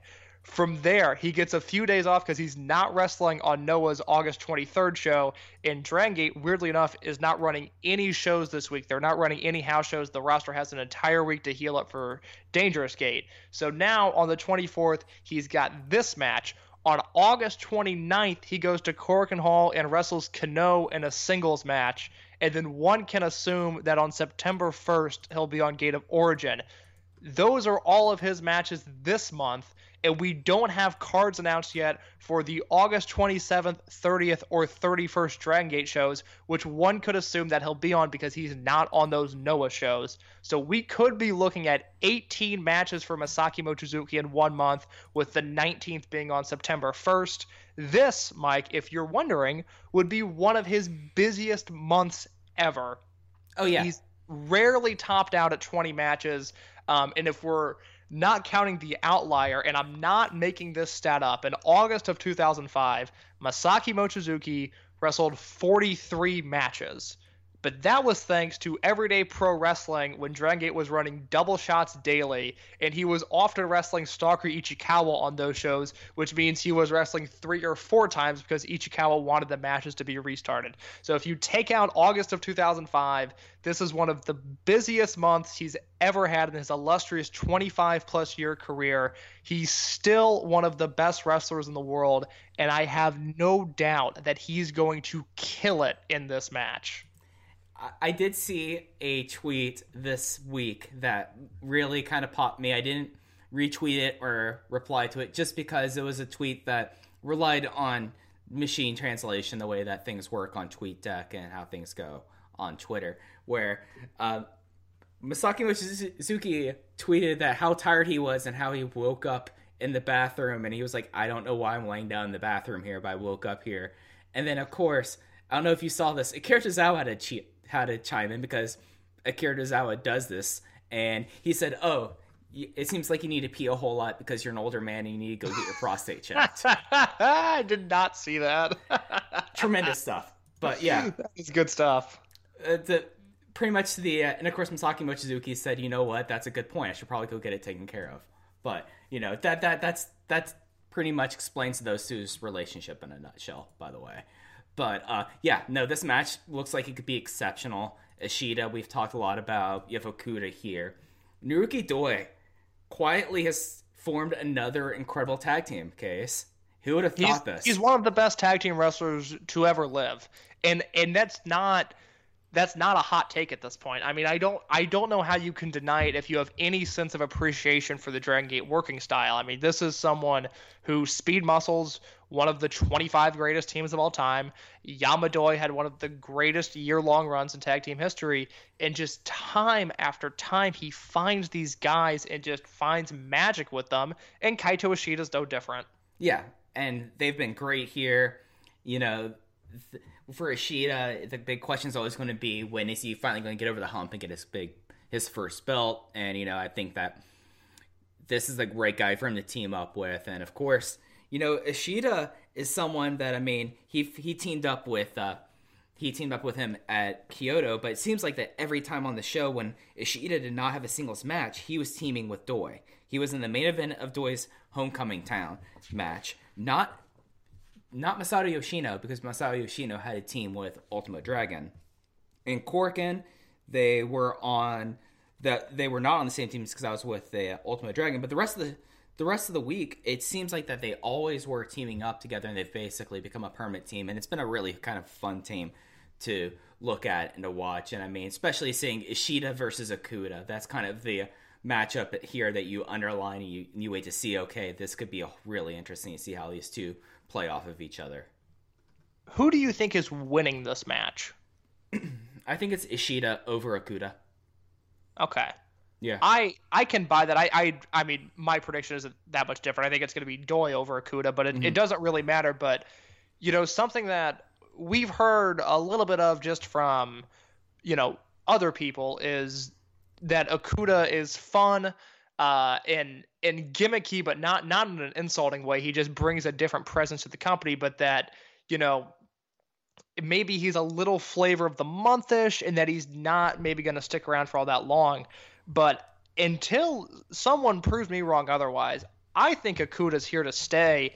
At this point, I'm not waiting for him to announce that he's leaving. I'm waiting for him to get a contract. I think he's been that good and has become an integral part of the promotion so soon to where now you've got this entire Mochizuki Dojo story that is being built around him and Hyo Watanabe and you know Watanabe's annoyed that he's in the dojo. Okuda, you know, he just wants to wear Supreme, post pictures on his Instagram, and choke some fools out. And I get it. I love that lifestyle. He's just Uh, a hype beast. he he is he is a hype beast, and I'm uh I love it. And I don't typically say that about said hype beast, but Keisuke Okuda is a good one in my book. Um, but there is a level of importance that he is kind of being gifted that I don't think uh, would be there if if he wasn't sticking around. Most notably on the 819 uh, Okazaki House Show, the main event of this show was KZ Yokosuka and Brother Yashi defeating the Mochizuki Dojo trio of Hyo Watanabe, Yuki Yoshioka, and Keisuke Okuda. And Okuda did not take the fall. KZ went over on Hyo Watanabe, but even on a house show in front of a few hundred people, I think the fact that Okuda was in the main event of that show says all we need to know about his future. I think he's sticking around for the time being, and I hope that after he eats some of these falls, he is the next guy to rise up the Mochizuki Dojo ranks. Yeah, and it feels like that, especially in comparison to people who are in the dojo, he kind of gels more with Mochizuki than Watanabe ever did, especially more so than Shun Skywalker ever did. So I, I do see a certain kinship there, and I took a look at Okuda's just overall schedule that he's had in 2019 the the three real promotions he's worked for are DDT, Dragon Gate, and then he worked for his uncle in Mexico. His uncle, of course, is Ultimo Dragon as the biggest surprise of the year. But he's wrestled now already just through three months 20, 20 more matches than he wrestled in DDT. And when you look at DDT's schedule, there are matches, there are nights that he had like two 12 second matches against Michael Nakazawa, like three ways, like battle royals. Just he was not a factor here. But since he's joined Dragon Gate, he's become more and more of a figure. And it's been something that I just get the sense that he's that they're going to stick stick around with him at least through I think as long as Ultimo's around, it's fair to say that Okuda will be around, and I think Okuda's done more than enough to earn his worth. And Well, and on top of that, Okuda hasn't worked in DDT since he began with Dragon Gate in May. Right. This has been his full time commitment, and it has now been since May, and he lasted through Kobe World Season. And like we've pointed out now, is in these angles and is now a presence on the shows. It's very odd to me that people have just assumed that it's kind of been a a, a short term venture here. I, I really think Okuda is in the mix for good, given uh, the fact that he is the nephew of Ultimo Dragon, which blew my mind when I first heard it. But that is that is public information. I I, I don't feel bad uh, revealing any ancestry DNA stuff there. And he's one of the real life best friends of Benkei. And those two factors together with everything else we've mentioned leads me to believe that he's going to be here for a long time. yeah, and that's why we both kind of were suspecting that while he was around, that he might be with Benkei because they fought and wrestled together. I think it was in high school. Like they both went to the same high school. So yeah, I, I think Okuda is here to stay at least until we have another, unless we have reason presented otherwise. But for now, I'm here. I'm for him. His Frankensteiner triangle is the most interesting move in wrestling. I just call it the Frankensteiner triangle case because there's no other way for me to really wrap my head around. No, it. that's it. That's it. I mean, that's what it is, and it's phenomenal. Okay. Match five is the 20th anniversary celebration series, volume eight, where it's this is the this is probably the more random Ultimo match here, as Ultimo teams up with BB Hulk and Kai against the maximum trio of, of Masato Yoshino, Dragon Kid, and Jason Lee. Now, uh, should we talk about a little bit of uh, dirty laundry that goes on in Dragon System about this match? Well, yes, we should because I was going to bring it up whether Okay. you want it or not. All right, Um, yeah, yeah. Well, let's air dirty laundry. the the idea that Ultimo Dragon is wrestling in Dragon Gate is mind blowing and absurd. But the fact that he's doing it with BB Hulk makes all of this so much more insane. Because as the story goes, uh, Ultimo Dragon started up the Dragon Door promotion in 2005. Uh, after the split, you know, he had some of his students still loyal to him, and he's gonna he's gonna start this Dragon Door promotion. And their first show uh, they're bringing in Místico, and it's to be Místico's first match in Japan. He's at this point the biggest deal in Mexico. He's the top draw in the world, really, and he's coming to Japan. He's to wrestle Ultimo Guerrero in the main event of the first Dragon Door show. That did not happen. Uh, Mystico did not get on his flight. He did not come to Japan. Uh, I believe he wrestled in the best of the Super Juniors a few years later, and that was his first time in Japan. But we never got Místico in Dragon Door, and word leaked that Místico wasn't going to be there. And so, as the story goes, BB Hulk and Magnum Tokyo show up to the Korakuen Hall box office with a bouquet of flowers. They offer their congratulations to Ultimo and say, I hope Dragon Door is a success. By the way, we heard the news and we're willing to work on this show for free. Just kind of as this ultimate F you to Ultimo.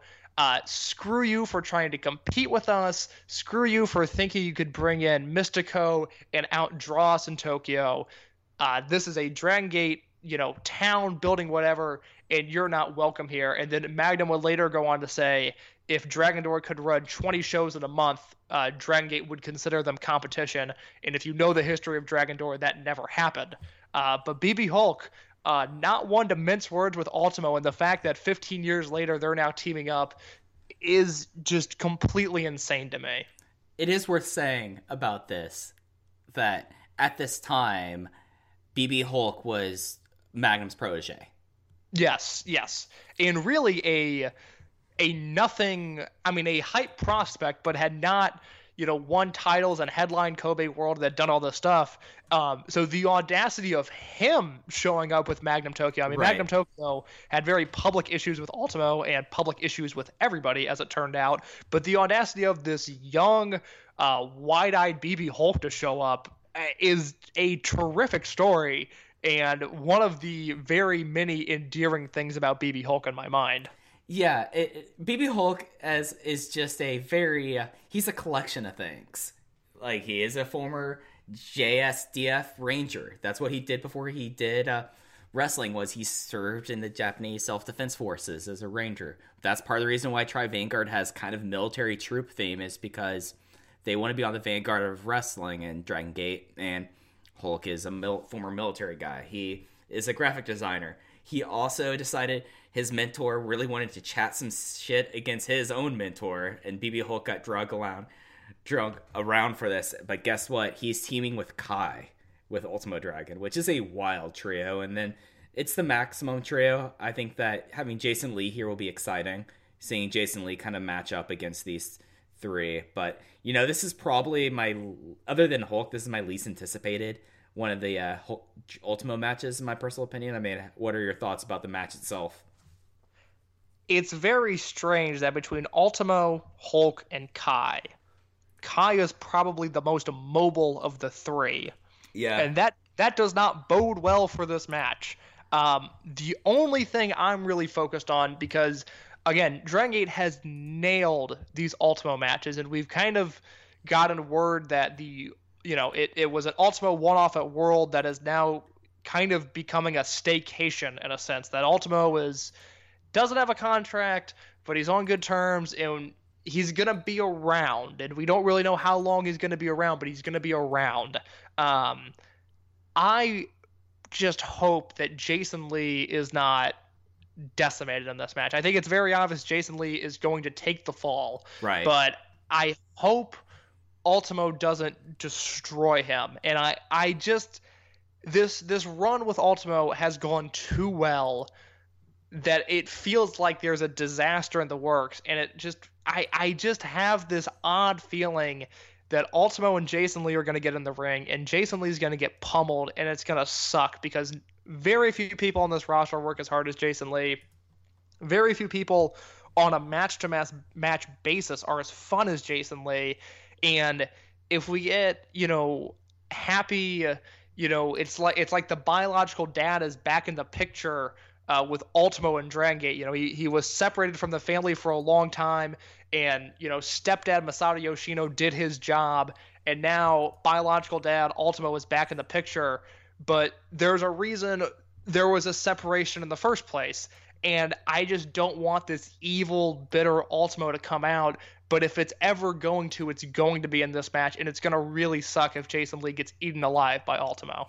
Yeah, I mean, this is the one I worry about. Not as much the other Ultimo match we have down on the uh, schedule coming up. It's just going to be an interesting one. I mean, Jason Lee has been, he's actually, we've talked a lot about this guy earlier. He's been in the Kagetora role of being like the very, very good low card kind of lost post that is kind of he gets put up this high on this the card and it's very obvious what his position is and you just have to hope that everything goes well on this side just because I would love it for Jason Lee to have one of his great performances here and especially on match 5 on an 8 match show but I don't really have much else to talk about this one I feel like that the Ultimo thing it kind of remains to see if this is bad Ultimo here but did you have anything else to talk about this one before we moved on to our last non-title match of the night? Now let's get into this match because it is super weird. This is, I don't know if who is booking Dragon Gate has changed over the last two months. I don't know if their priorities have changed over the last two months. Case, but match six, special singles match: Susumu Yokosuka versus Shun Skywalker. This will never be a Brave Gate match because Shun Skywalker is a lanky person and is legit 86 kilos. So, just anyone who's going to ask, oh, why isn't this Brave Gate?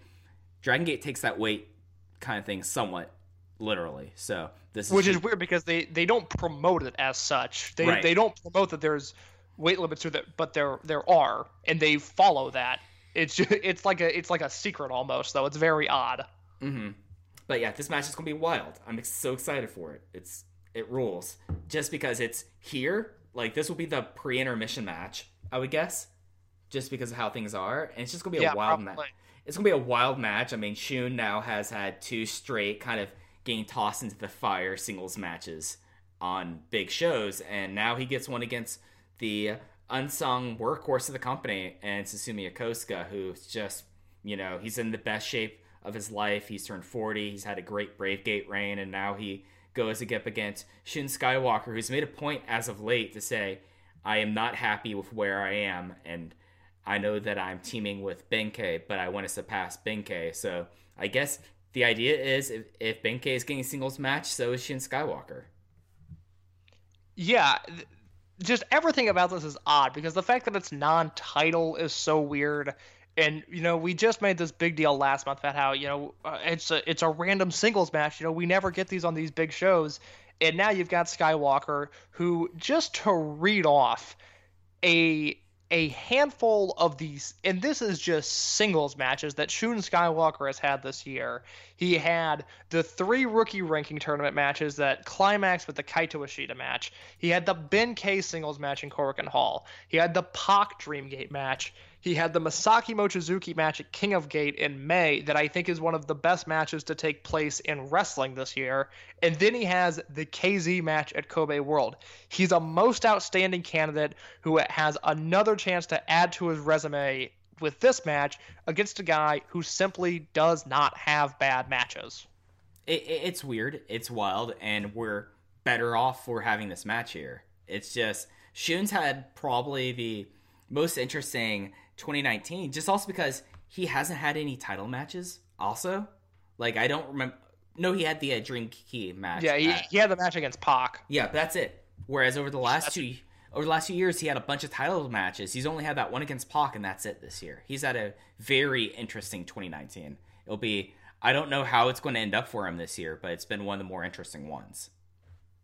Yeah, absolutely. Now, I and and I, I I don't believe you gave a prediction. If you did, I missed it. But who do you have going over in this one? it's a heavy question. Yeah, I honestly have not thought about that. Um, Shun's lost a lot of matches over this month, so I could either see him cutting that off or him losing another match. And I think it's going to lose. I think it's going to be Susumu. Interesting. I'm going with Shun, Yeah. and we'll talk about why later on in the show. How about that? Fair enough. Fair enough. All right. Match seven is the Open the Twin Gate Championship no disqualification match. As I'm gonna call them Big E because you that's how they've been working the name for these two. But uh, Big R Shimizu and and Eita. Now I just realized that's the guy in WWE. Why did I do that? They're no It, longer. no, th- this is now canon Biggie. This is who Biggie is. If you'd like to refer to if you'd like to refer to New Day Biggie, you call him New Day Big E Langston. Yes. And this is Biggie. This is Eita and Big R Shimizu have taken over this intellectual property. Right, yeah. We're, we're, we're giving, uh, uh, or they should give back Big E Langston his last name. He's back to Big E Langston. But this is Big E, and they're making their V1 against the Natural Vibes team of KZ and Genki Horiguchi. Of course, has been the big storyline of the month outside of Yamato and Benkei has been Genki getting all these wins by the uh, backslide from heaven, but he's also lost his cool a whole lot. And Eita has declared that there is going to be a big surprise. I don't think he used Naruki Doi as there are things that happening backstage that you would not believe, but it was something along the same lines. So there's a big surprise that's going to happen around this Twin Gate match. So, Case, should we st- should, should we first talk about the surprise, or should we talk about the match itself? Let's talk about the match first because I've got some t- statistics I'm going to read you. All right, let's get Uh, into it. but I, y- this this is stuck in my mind. It's one of those things I've got to get it out just before, and this is off topic, and it's going to take 30 seconds, and we're just going to have to get through it because I don't have a platform to talk about World Wrestling Entertainment anywhere else. Okay. But do you remember when the Stephanie McMahon branded Women's Revolution started, Evolution or Revolution? I'm not sure which one, and they started giving the women last names again because for a while it was just Charlotte and they had all like it was um, just Eve and just all these just faceless barely have a first name women in the company for so long. And then it was Charlotte Flair and then Sasha Banks and Becky Lynch came through the ranks and Stephanie McMahon founded women's wrestling from there and I find it so odd that over the past like 4 years they've stripped away parts of the names of the men's wrestlers, and now it is Ali, and it is Elias, and it is Tozawa, and it's so dumb, and I'm so happy that I don't have to discuss main roster problems. But that one just we said Biggie Langston, and it got in my head that it is really stupid that they do that, and I had to mention it. But now for the Twin Gate match, I've got some stats for you All right. because what I would like from this match, I'll give my prediction to start. I don't think it's going to happen, but I would love Genki Horiguchi and KZ to win this match, not because I think Eita and Big R are a bad team, but because I think it would be far more interesting for them to win. And I think part of that is because since November of 2013, which was the first time that Eita and T Hawk won the Twin Gate belts, there have been 18 different Twin Gate champions. And of those 18 reigns, eight of them have featured either Eita, Big R Shimizu, or now both of them through the teams of T Hawk and Eita, T Hawk and Shimizu, Big Ben, and now Eita and Big R Shimizu. So we're looking at a generation of Twin Gate reigns that have been. Uh, that have had parts of this championship team in them. And while they're both good wrestlers, I just don't care as much. Whereas KZ and Horiguchi would be something drastically different because it came to my attention that Genki Horiguchi is only a two-time Open the uh, Open the Twin Gate champion, and you think about how often he's been a Brave Gate title holder, how much he's in the Triangle Gate picture. He's only been a Twin Gate champion twice. Not since 2011 has he held the belt with Ryo Saito. So for that reason, mixed with the rage and aggression that Horiguchi has shown this month, they are my pick to win. His other title reign was with Muraha Sapa too, right? They yes, yeah, but both both of his reigns have been with Ryo Saito. It's so interesting because I feel like that the this last like nine weeks has been Eita finally becoming the big picture heel that they've desperately have wanted him to be over the last kind of the entirety of his career to be honest. I mean, Yeah, if- that's fair. I mean, if he was able to be this level of a heel in millennials, they wouldn't have bothered treating millennials that way in breakup, and they would have kept him in Berserk versus pulling him over to over generation. Is that fair to say? I think that's fair. So we're seeing. I think this is like some of the best heel work he's done. He's taken some Marty Scurll and Zack Sabre Jr. kind of style to him, and keeping himself still kind of sleazy, and it's just been working great for him. And Shimizu is Shimizu. You know, he's he's a guy that is the absolute boy. He is. I I did really enjoy him and uh, him and Eita's kind of tour where they were going to Macau and Thailand, and Shimizu somehow managed to like just eat nonstop. And I heard somewhere that they were afraid that he would put on ten kilos over the whole entire trip. But he's just he he's Shimizu. He's one of the best wrestlers in the world, and he's one of the best tag team wrestlers and trios wrestlers in the world, even more so. And then you have like this KZ and Genki Horiguchi team, which for me, you, you look at Natural Vibes, which for a lot of ways is members of the Jimmyz plus just random assorted people here. But Genki Horiguchi and KZ, like KZ has had a team with with uh, Punch Tominaga. It was very like low key theme, but they they've teamed together in the past. Him and Yashi, I mean, they've always kind of been like, oh yeah, we two we two have a similar personality.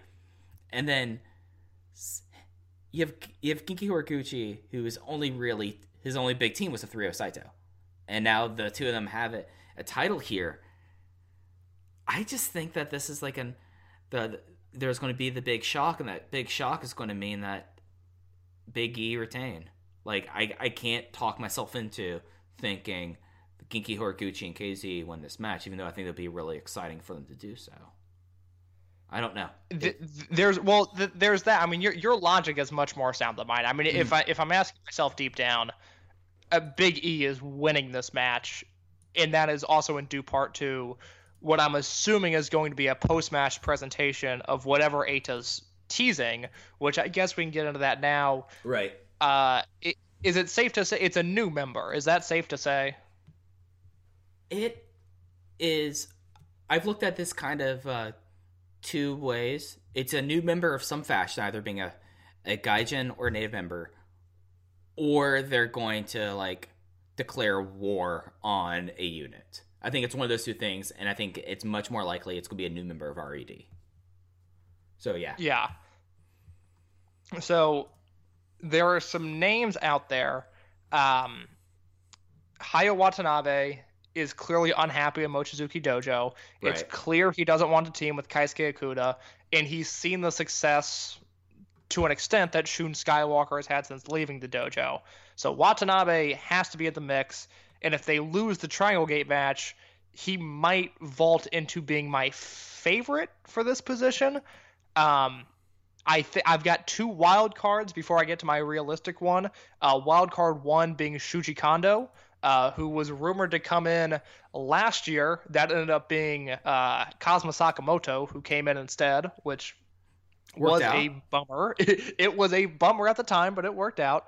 Um, the other one, and this is this is pure speculation, but we have both heard that Rich Swann's name has been popping up just around Dragon Gate a little bit more. Uh, it's been six years since he's been over. Um, from 2011 to 2013, Swann was basically a full-time roster member. I mean, he he was more active than Pac and Ricochet even were at one point uh, Right. in Japan. Um, but you know, went away, got signed, um, has since you know moved to Impact Wrestling. Um, doesn't have a huge presence in the U.S. independent wrestling world at this current stage, and it just wouldn't shock me if Rich Swann was the one that ended up here. Now it would be a weird fit seeing a heel Rich Swann anywhere, but especially in Dragon Gate. But I at least think it's a name to float out there to see what happens. Unfortunately, I think the realistic answer is Brother Yashi. right. Yeah. Um, Yashi has, you know, has history with this current heel unit. He was a member of Berserk, uh, and to an extent, Antias. I believe he crossed into that lineage. Um, and also, you know, we we raved about this Genki Horiguchi angle on the Kyoto KBS Hall show. That match, he was teaming with Brother Yashi, and during the entire brawl uh, that we mentioned that goes through intermission, that's on the floor, it's this wild and chaotic brawl, and Brother Yashi is very careful to not aid in Horiguchi's attempt at chaos. Um, he's holding back Yasushi Kanda at one point, uh, almost playing defense in a way, but he's never on the aggressive. He's never one of the attackers, and that just kind of stuck with me as like, well, he's gonna be out there. It's a natural vibes match. They can do a dramatic turn, have him turn on KZ, and have him or have him turn on Horiguchi, and have Horiguchi get pinned. And I just I think that's the way it's going to go, which is a bummer because there are a lot more exciting options out there. But Yashi right now for me is the front runner. Yeah, uh, I think that just addressing Yashi at, at the top, Yashi is someone that has lineage. He, when he joined Natural Vibes, he said, "Hey, I was supposed to be a member of Antias, but y'all stopped calling me." Like that essentially was what one of his justifications for joining Natural Vibes. He is someone that since he returned and joined Natural Vibes, he's made a big deal of, "Hey, so I'm actually doing signings and stuff like this because the heels traditionally do not do signings or work the merch stand. Enjoy this while you can because y'all know that eventually I'm going to turn on them. So there's those things that are going on while this big beatdown happened in Kyoto. And it was so different and unique that it just seems like that yeah, you were right. There were some times where like he like would like hand Genki chairs, but it wasn't like he was attacking and he was kind of in some like letting him blow off steam, but in some way trying to pull him back, you know? So Yeah, absolutely. Yashi is the obvious, at least to me, he's the obvious top person. Hyo Watanabe, I think, is someone that when you look at the rest of Mochizuki Dojo, I mean, I already talked about how Ko, how Okuda fits and Keisuke Okuda fits in so well with Mochizuki. Uh, Kota Minoura, he's just now crossier. He's fine being like this. And our poor Yuki Yoshioka, for such a great wrestler he is, I can't tell you a single thing about his personality. Can you? No, I mean he's. Uh, we He's said wrestler. before he's he's well he's wrestler he's this generation Susumu Yokosuka which is not a bad thing to be by any means but you know Susumu doesn't want to do the damn dance Yeah. and he he's upset that he has to do the dance and I think Yoshioka's career is going to be in a very similar path you know put me in whatever colors you want have me team with whoever you want ring the bell let me wrestle Yeah, yeah. D- don't make me dance. But yeah, yeah, don't make me dance But Hyo Watanabe has always been, when you look at the initial members of that class 2016, he's someone that was the more colorful member. I mean, I'm going to completely disregard Shun Skywalker's original gear and mask just because we all should forget transgressions we made as young youngsters and mistakes we made fashion wise. But that is true he always had the leopard print thing. He always talked about wanting to be a division star in the Brave Gate division. And he's also made a point of that he has had been a very much a character focused person. He's he was someone that basically during the uh, the lead up to that rookies versus veteran match basically played himself like a complete and utter prick. So we've already seen that he can be heel. So I think that that's he's my number two after that. Kondo, I would love Kondo back in the company full time. Don't get me wrong, and having him and Red would be the exact kind of jolt in the arm that they need without Pac being around. But it's just hard for him being, you know, full time with Wrestle-1, being the trainer and booker of Wrestle-1. That's just a whole lot for him to do. And Rich Swann, I mean, he's always going to be a possibility. I did hear when he first like was released, and there was talk last year about him coming over, and it kind of died down. But I mean, I could see it happening. The, oth- I mean, the other turns I could see. Uh, I mean, KZ's not turning. Genki's not going to turn. It, it, it's really Susumu's not going to turn. Susumu's if punch, I mean, if, if punch turns, who gives a shit? Yeah, yeah, yeah. Punch turns Yeah. be like that. So, so yeah, I, it really comes back to those four guys. So it'll be interesting. And then of course, you know, the one other thing is they could they could pull someone in from Tribe. They could get UT to turn and join straight up coming back from his injury against. Well, that would that would be, that would be fantastic. I mean, that's something I haven't thought about, but that that is something. That's my uh, curveball. Yeah, I would be all in on that, and I think that's because the the Kondo thing is a pure pipe dream, not going to happen. But his, you know, he's someone that is always going to be mentioned when this type of stuff comes Right. up. The, the UT pipe dream is a much more realistic version of that. Uh, it would be different. It would be exciting, and I don't see that happening. But I would be more than okay if it happened. The other reason why I think it would be a good thing is that means that you'd have Tribe Vanguard versus RED, and we need to do something about Tribe Vanguard. I've been saying that. Absolutely. So yeah, all right. I think we've covered that as well as we can. Let's get to the main event. It is Real, real quick, I, Okay. I, I do want to mention one more thing, loosely related to the match, but you know, RED is bringing in a new member, um, or at least we think they are, and it should be noted. Um, you know, la- last month we came on here post World, and I talked about how uh, it didn't surprise me that Pac came back to Dragon Gate uh, before any other company. That Pac has quite honestly served Dragon Gate to the best of his abilities. Um, and his future with the company was up in the air post Kobe World, but I believed he was going to be sticking around. Uh, recently, the Gate of Origin poster was released. That's the show on September 1st, and Pac is not on the poster.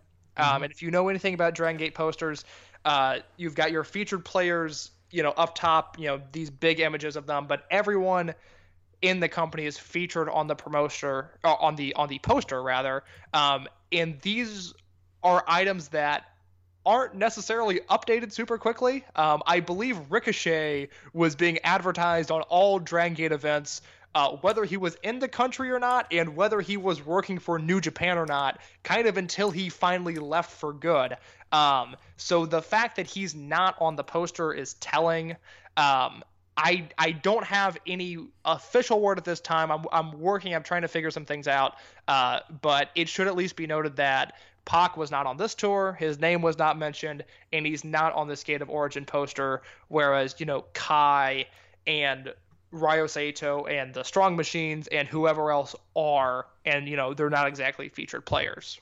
Yeah, and the thing to note also about these posters are that there is the usual like annual or biannual poster that is basically your featured guys in they they get like a mid a medium shot then larger headshots of, of a bunch of guys and then a bunch of just small headshots so Pac is still mentioned on the one that's been out all year. It's the same poster they've done all year. It's called the Dragon Gate Pro Wrestling 20th Anniversary poster. The Gate of Origin one he's off of, and I he was he's on the Dangerous Gate one, but of course he's not on the card. But that's also as a poster that I think first I saw the Dangerous Gate poster June maybe. Like I remember seeing this poster a while Yeah, yeah, that while. sounds right. yeah, and it's also worth noting that uh, some of these posters have Oji Shiba on it. Of course, that's Kotoka's younger brother, and then some of the posters don't. So he was someone that when we were talking about people that were going to return and were on the shelf, they said that he would be around the time of Kobe World, but he was not at Kobe World, and he is not on. I'm looking at the Dangerous Gate poster right now. He's not on that poster, and he's not on the Gate of Origin poster as well. So I think uh, I, I don't I've not heard official word, but I think it's reasonable to say I think that OG is out of the company.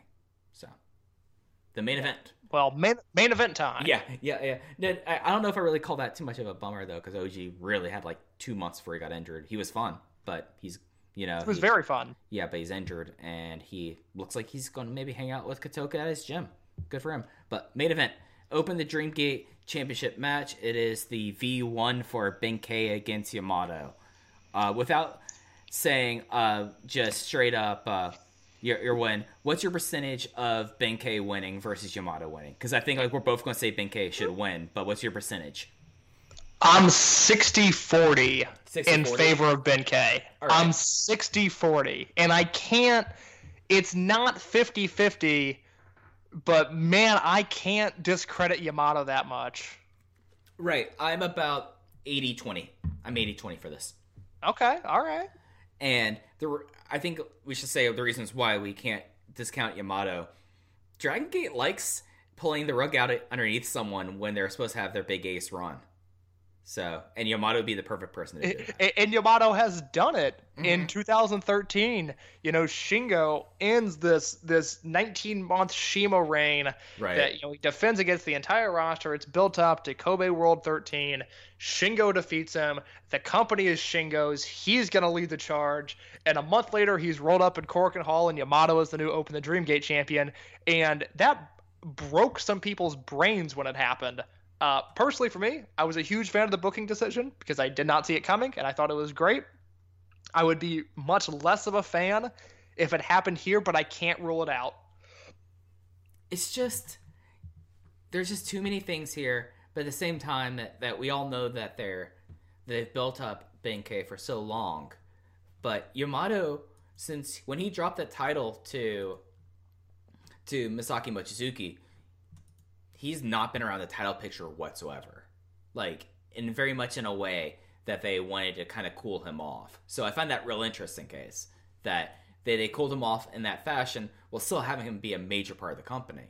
So it made Yeah, me it, it was needed. I mean, his his Dreamgate reign was a failure. I mean, yeah, it, it was it was not good, and we kind of knew it at the time. And then in hindsight, yeah, I I look at some of those cards, like the like 2017 was not a good year for the company.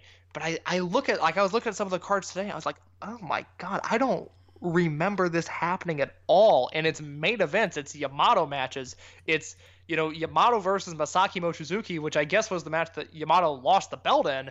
But Yeah. I'm going, I don't I don't remember a single thing about this match just because that had hit a point where it was like, oh, oh my god, I gotta I gotta watch another 30 minute Yamato match and then I gotta write about it. You know, I'd rather do anything else with my life. Um, but he's rebounded. I mean, when Yamato's on, he's phenomenal. I mean, he's, he's really we haven't seen peak Yamato.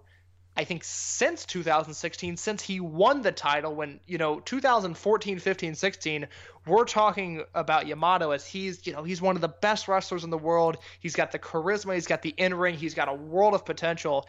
And the conversation really shifted after that Dreamgate reign, and he's just now kind of working himself back into the good graces of the Western fans. And I, I hope he delivers in this match uh, for his sake, but also for the sake of Benkei. And I hope they go out there and kill it. Uh, they better tease a Frankensteiner spot. That's what Yamato beat Shingo with six years ago. I, I will lose my mind at a 2.9 kick out of Benkei when he gets rolled up by the Frankensteiner. I think that's a must. Uh, you have to do that spot. And then I think Benkei pins him. I think he wins. Um, and then from there, I, you know, I at some point we need to have the discussion about what comes next. Well, I think Shun Skywalker is beating Susumu Yokosuka, and I think Shun Skywalker is challenging Benkei for the belt, not at this show, but I think at Gate of Origin, we're going to see Skywalker and Benkei set up a Dream Gate match. Now, I could be wrong, and it, it's pure fantasy booking, but that's the direction I see this going in. Yeah, th- that seems to be the feud that's hanging over both those guys' heads, isn't it? I mean, Benkei, I guess he really could go up against Masato Yoshino and Naruki Doi and try to put down everyone in the past generation because they, they've made a reference about that into Gate of Origin. But really, like the generational rivalry has to be him and Shun Skywalker just because of everyone else in the generations around him are just not that level yet. So, and the thing is that Eita is so is probably be the one that's closest to his age, Eita and Shimizu, but he's already surpassed them. So those would be the ones closer. So yeah, I could see that happen. And I'm just going to lay out because I feel like you did a great job kind of talking about Yamato and this and Benkei here. Here's what my dream match would be. It would be about 14 minutes. And it would be 14 minutes. Uh, like the first few minutes of it would be the two of them just hauling off. Yamato goes on Ethan offense. He tries to lock in the Dojima sleeper. He goes for a Frankensteiner for that 2.99 that you talked about. And then we get headbutt, spear, spear, Benkei bomb, Benkei bomb. He puts him in the dirt. Like, we don't need this to be a 26 minute match. That was an issue I felt like I had with the Pac trial changes. It was so long without there being a definitive end. So, yeah, I, I think that Benkei wins. They should keep this like a 14 15 minute sprint style match. They can do it. They had a great match at King of Gate. I'm just hoping that they have that match and not a match where Yamato's taking the show off. But, you know, that's not the only big match that's happening in a week period because they also have the Gate of Origin card. Before we move on to it, were there any other thoughts you had about No, no, no, no. You nailed that transition. Go ahead. Go, Yeah. go, go, go, go. All right, so this is well, before we get into it, this is now their second true Gate of Origin show. It will be on the first of September in Miyagi and Sendai at the Sendai Sun Plaza. They there's only three matches announced. They they're doing the thing where they wait until we see after this show to set the rest of the card. Uh, Gate of Origin has kind of a weird position case. Uh, it's not the same level of your kind of B tier shows. It's not a champion gate. It's not really even a memorial gate. It's just kind of this special show that's right in the middle of like their hot months and it kind of breaks ideally this would be a little bit later so they could break up the difference between their big Tokyo show and their big Kansai show, but they go up to Sendai for this. We have three matches. The first match is a special trios match because they're in Sendai. For the second straight year, they're going to have Sendai girls representation as Meiko Satomura, Dash Chisako, and Chihiro Hashimoto are going to go against uh, Nanae Takahashi from SEAdLINNNG and Yosuke Santa Maria and Hollywood Sakura case. This is uh, this is something.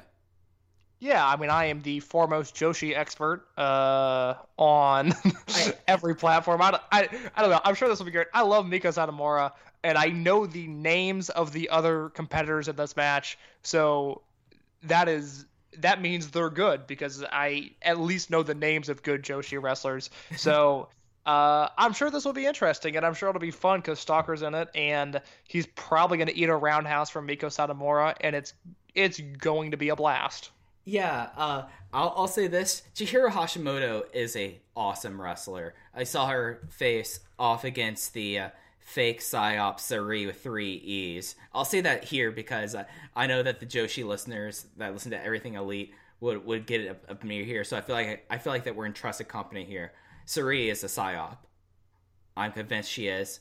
And but Chihiro Hashimoto is an incredible wrestler. I saw Dash Chisako when she did some Chikara dates, and of course Nane Tak- Takahashi is a legend. Yeah, this is a strip comedy match that I feel like it's going to happen, which is going to be a shame, just because I feel like that it Maria when Maria isn't doing comedy stuff is a great wrestler, and Ichikawa, you know, he's the greatest comedy wrestler of all time. But if you're going to have Meiko Satomura and Chihiro Hashimoto around, I'd want them to have like a serious match here rather versus a comedy match. Yeah, absolutely. But yeah. The other match here, and this is a match that was, I believe, set up in was this in Kyoto that they set this one up? Yeah, yeah, Yeah. This is a recent development, but it, it there has been an angle for this match. Yep, it is a special tag team match. The uh, they really should develop some sort of name for these two guys. Shun Skywalker and Benkei. They are going up against Doi Yoshi, Speed Muscle, Masato Yoshino, and Naruki Doi in a special tag team match because Benkei did not keep their mouth, their names out of his mouth. Yeah, so to me, this is this is going to be the launching pad for Skywalker, at least the way I think the booking's going, uh, to where he's going to get a pin on Yoshino or Doi, and then say, you know, Benkei, you beat me to the Dream Gate, but you know, I'm going to have a longer reign than you, and then. I think that's a realistic main event for Gate of Destiny, which is awesome to think. To think that this younger generation uh, can at least step up to the plate and, and try to knock one of these big shows out of the park. Uh, but you know, like Mike mentioned earlier, you know, these Gate of Origin shows are a little odd. Uh, they they're crammed in there, and it's not an A show, but it's not a B show. It's somewhere in between. But this match, combined with the main event that we're going to talk about in just a second, I think this is what we should expect, or at least what I hope comes from these Gate of Origin shows, where you've got a match like this, which Speed Muscle versus Benkei and Shun Skywalker in Korakuen Hall would be insane, and the crowd would be into it, and it would be a good time for all. But it is it is a match that you can draw more money with uh, because it, it's going to draw more than 1,600 fans. And then you've got this main event that is going to draw and is nostalgia driven. And, you know, Dragon Gate's been around for 20 years now. They can now cash in on some nostalgia.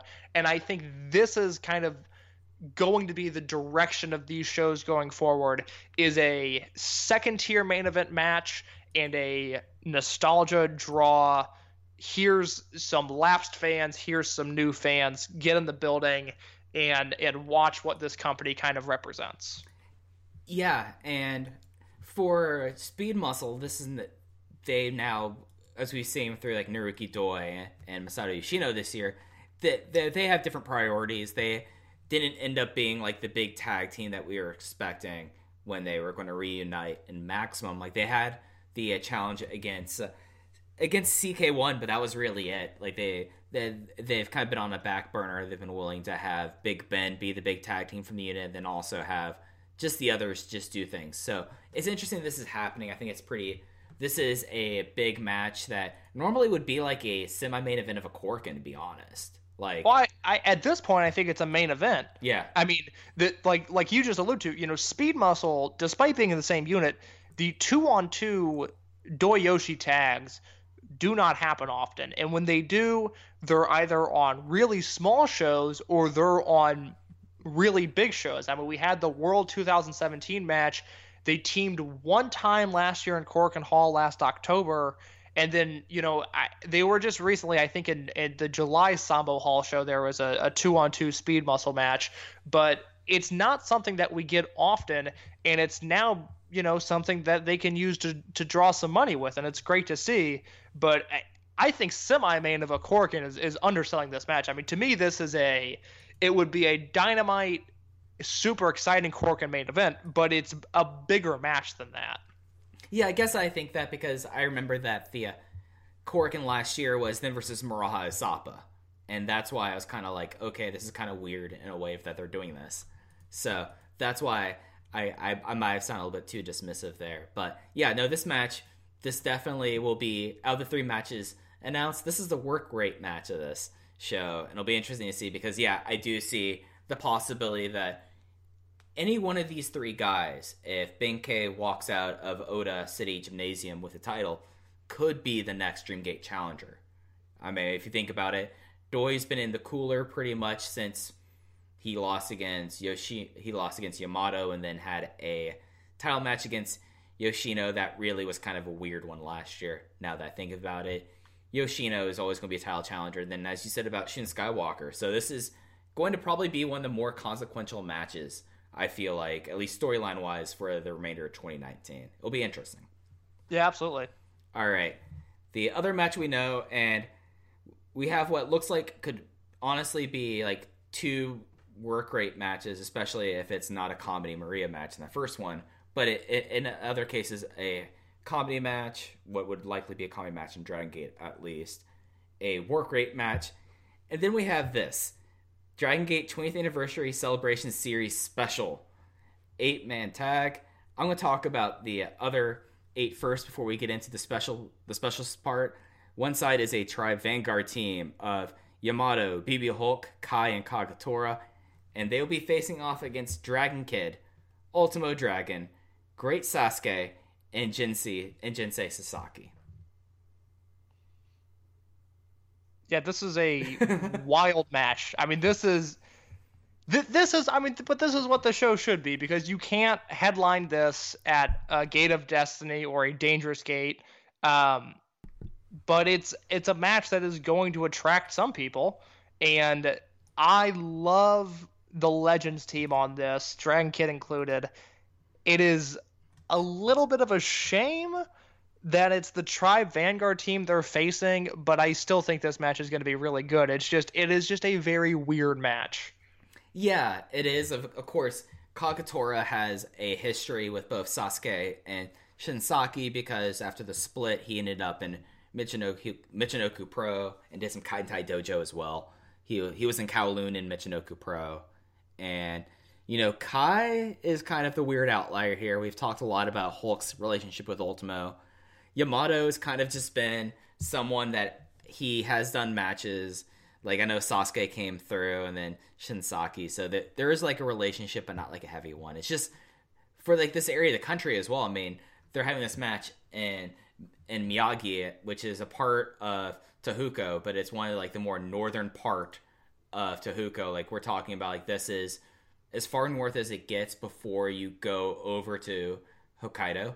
So like this is like when you're doing that part of the country, you have to bring in Great Sasuke and you have to bring in Jinsei Shinzaki. Like they are like the legends of that area. So I find that all very interesting. I think this is an interesting match. I don't have very high hopes with this match because it's not just Ultimo you're dealing with. You're dealing with Sa- Sa- Sasuke, who was not great when he had his last Dragon Gate appearance.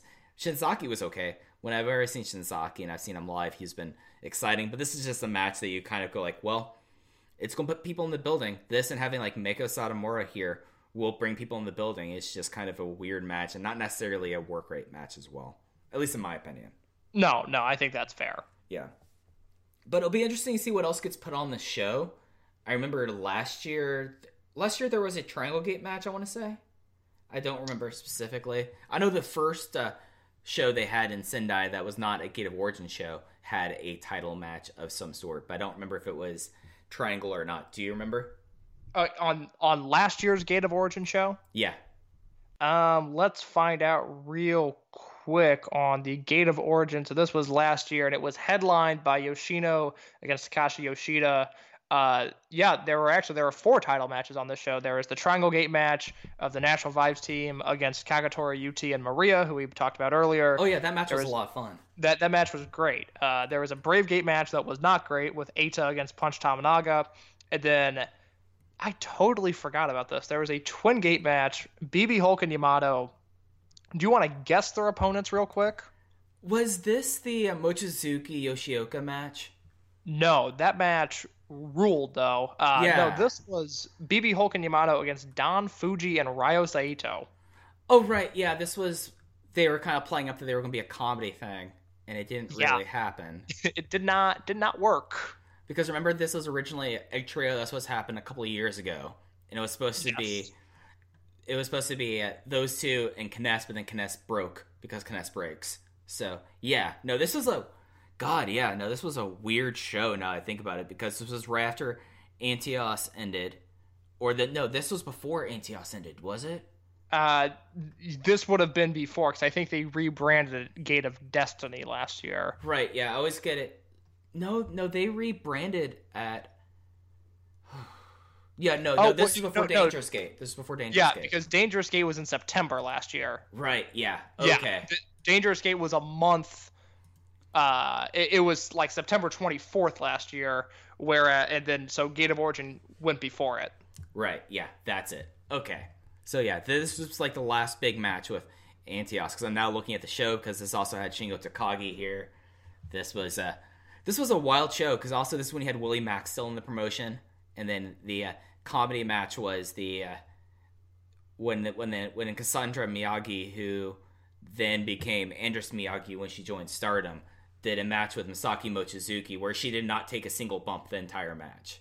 Do you remember that? That is a that is a good payday. I do remember that. Yeah, yeah. It was like, oh well, I had to show up for this. And I think I want to say like Hyo. This is Hyo Watanabe came out eh, on their side because Dash Sachioka or Chisako was on their side. I don't remember that whatsoever. I don't remember Hyo being involved, and I feel like I would remember if Hyo was involved. Yeah, no, that sounds that sounds like it could have happened, but I have no idea. Yeah, no, it was like I, I'm right now looking at this because this this is just blowing my mind right now because you would think that my favorite current wrestler in Dragon Gate, I would remember him showing up in this match. Uh, da da da da. Mochizuki limited losing another match. Moch and uh, gee, yeah. There's nothing about. I don't know why they said Hyo Watanabe was involved here, but yeah, no. This was a this is like a interesting thing because I feel like that this show they might have a twin gate match. There's pl- there'll be time for a, a Brave Gate match here, you know, because there's no Brave Gate match at Dangerous Gate. So it'll be interesting to see how the rest of this card kind of falls through. I don't think there's any other big shows or any other tape shows between this and between Dangerous Gate and this. Unless No, no, something. it's it's it's three house shows. Uh, the uh, 28th or uh, yeah, the uh, 28th, 29th, and 30th, I believe. Um, but those will not be filmed. Yeah. Okay. So it'll be interesting to see. They'll release a card probably. I would, I would guess the 25th or 26th for the show. Uh, the, but before we finish up this episode, you wanted to take some time to talk about the really awesome Toryumon Vault match that or show that got put up this month at on Dragon Gate Network, didn't you? Yeah. Um, you know, they've been doing this since the launch of the network, where every month we get a Toryumon upload, and it started with the inception of the company. And I know we kind of talked about it last uh, last time we were recorded. Of you know, we were just about to get into the really good stuff, Right. and in August we got to the really good stuff. um, it started with there's uh, two matches on a show from August fifteenth, two thousand, from Kobe Chicken George, which for for those that don't know, was a venue that housed basically B tier Dragon Gate shows up through 2005, I think. But it's most most commonly associated with Toryumon. Uh, this venue with very small ring, really almost set up like the old Prime Zone arena. I mean, there were Yeah. uh, no seats, I believe. I believe it's all standing. Um, very just close quarters, small ring, and throughout the especially the Toryumon lineage, there just a lot of great angles that happened throughout the entire promotion, and it was always you know there to set up something at Korakuen Hall or there to set up something on a bigger show. Uh, what we got in this August upload is a match between uh, Don Fujii, CIMA, and Suwa against uh, Genki Horiguchi, Dragon Kid, and Saito, uh, who became Super Shisa. And this is the best match I've ever seen in Kobe Chicken George.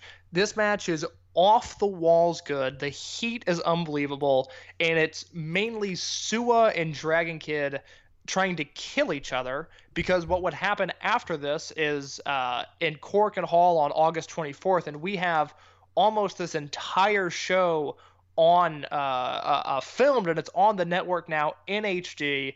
Um, we get the mask versus hair match between Suwa and Dragon Kid, which was other than the debut match and then maybe CIMA versus Magnum from February of 99. This was kind of the first truly hype Toryumon match that uh, turned some heads. Um, and th- this is a big match. Um, if you were on the Ditch site, this was one of the matches that Ditch really loved from the promotion. Um, it's one of those that people even outside of the Toryumon Dragon Gate bubble have kind of pointed to this match as being one of the really good ones from the promotion. So there's that in HD. It's the best quality footage we've ever seen of this match. And then there's a match that is personally one of my favorite matches uh, of the entire Toryumon run, and that is this six-man match in the middle of the card. It is Mochizuki, uh, Kanda, and uh, Susumu. Uh, they wrestle CIMA, Taru, and Don Fujii, and this was the start of what M2K, which you know this legendary unit in Toryumon, uh, this gimmick that they were doing called the Double Ring Out Committee, in which they were ruining these great matches by trying to end all of these matches in a double count out. And I know there are a lot of people uh, that that were either around watching Toryumon at the time or that have watched in hindsight that are not a fan of this and they do not like it because their job was to ruin these good matches. I am a huge fan of this gimmick. I think it is clever. I think it is brilliant. I love it. And I I this match is still clipped because it's a 25 minute match and we get most of it, but we don't get all of it. I had seen an even shorter clipped version of this match uh, before on a on a Gaora TV 2000 year in review show that I've got saved away somewhere, but I get a little bit more of it here. Like I said, this is one of my favorite matches in all of Toryumon. The heat in this match is unbelievable, and it's just a different type of drama uh, because they're not going for pinfalls or submissions. Crazy Max at, at points gets thrown out of the ring and they're trying to survive. They're trying to get back in the ring. And it's just, it completely just changes the structure of a wrestling match. And it's a beautiful thing to see. So we've got those this month. Those are on the network and those are going to stay. So if, you know, maybe you're listening to this at the end of the year, you want to binge watch, get some recommendations, um, you've got your current recommendations, but this is going to be on the network probably until the network is no longer a thing. So it's there. Go watch it. Go study up on some Toryumon because this is the really good stuff. And then because we're at the end of the month, I started looking around at what we might get for the September drop, and it's a little odd because Dragon Gate didn't run Korakuen Hall a ton in 2000, um, especially the latter half of the year. Right. Um, so there's a match at Kobe Chicken George uh, that features Chocoball Kobe, Ryo Saito, and Saito um, against M2K, you know, Mochizuki, Susumu, and Kanda. Um, that's a match that I've seen clips of before. That was a really fun match. And then I'm going to assume, and I could be wrong, but I'm going to assume we get the October 1st Differ Ariake show. Uh, which not only features a great match between Crazy Max and M2K, it features one of the greatest angles of the promotion of all time, which loosely, I it, the uh, Horiguchi intermission brawl kind of reminded me of this. Yeah. Uh, there is an angle where Chocoball Kobe is at his merch table and M2K confronts him and they hold him down and Masaki Mochizuki kicks him so hard that he breaks Chocoball Kobe's arm and it is gruesome and it is violent and it is one of the best things the entire Dragon system has ever done and that was filmed I've seen it before and I believe it will be on the September Toryumon drop on the Dragon Gate network.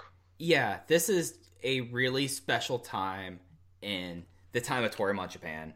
This is right before they're about to launch. The next year, 20, 2001, will become more known because then there will be a couple of uh, lead up matches. Like Toryumon Japan still exists, but a lot of people's focus kind of gets drawn over towards Toryumon 2000 project at that time. But there's just a lot of really great stuff. Uh, just a couple things that I wanted to add in. So, Kobe Chicken George is this special venue also because I would kind of liken it to that it was the Kyoto KBS Hall of its time because I think that's fair, yeah. because size wise it would uh, a sellout at Chicken George was about 400 people and they would this is where like big storyline things would happen would happen at Kobe Chicken George. It was a former punk club like which is like just a wild thing as well. So that was a big thing about it.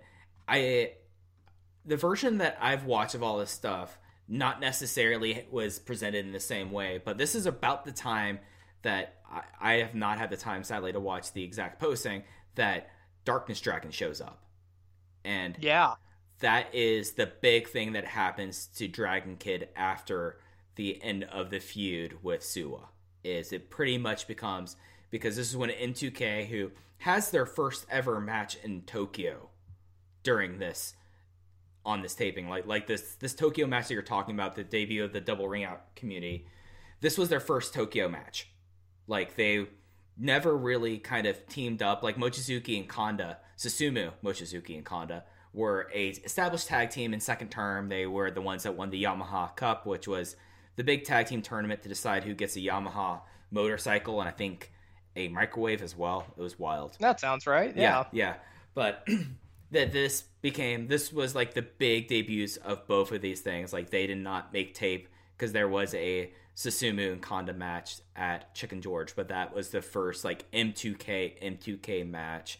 And it's just getting into like this really cool time period where M2K goes and does the junior tag team tournament where they just decide that they, they take off. They decide to go to All Japan instead of doing Toryumon. So they face off against Damien 666, Super Calo, Super Parka, and Halloween.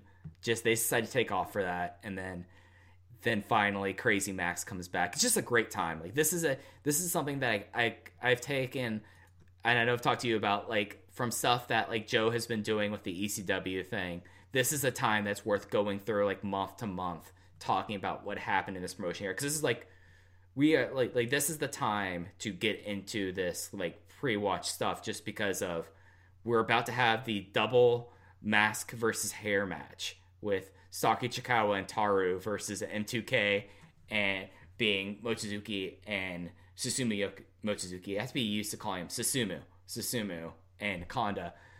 And there's just like other things that I hope somehow might make this. Like there's a three way not a three way trios match with Crazy Max, M2K without Mochizuki versus Genki Horiguchi, Magnum Tokyo, and Tomohiro Ishii. That happens.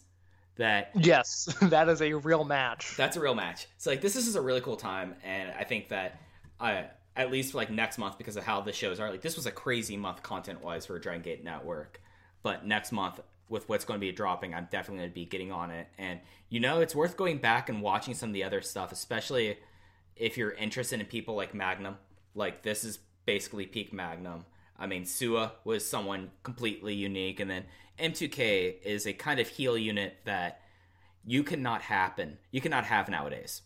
Like they existed when they did case because when they did that, people who had watched that M2K now would have their brain melted just because of how M2K operated. It was not a cool heel unit. It was a cool heel unit that were despicable heels who like broke people's arms and wanted to ruin tournaments and did not care about the promotion. They just cared about themselves. So this is a really awesome time, and you know I'm glad that you wanted to take some time to talk about the show because I think this is something that after get after Dangerous Gate, I'm gonna go back and rewatch this stuff because it's some really cool things. So yeah, Yeah, it's uh, it's something that uh, as we continue to record, it's something we'll continue to talk about. Yeah, Uh, so it'll you know it'll be closing out, open the voice gates probably from here on out because uh, there's just a lot of good stuff coming up, and I think it's worth mentioning. absolutely, absolutely. But that's gonna do, we've gone two hours, which was longer than I expected to be honest. But uh, I think that's gonna do it for this time. We'll we'll be back sometime in probably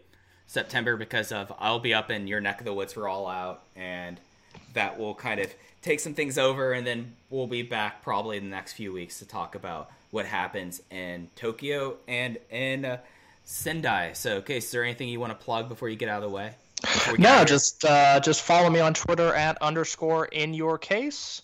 Uh, I like hearing from new people uh, that I didn't know were either listening or reading what I wrote.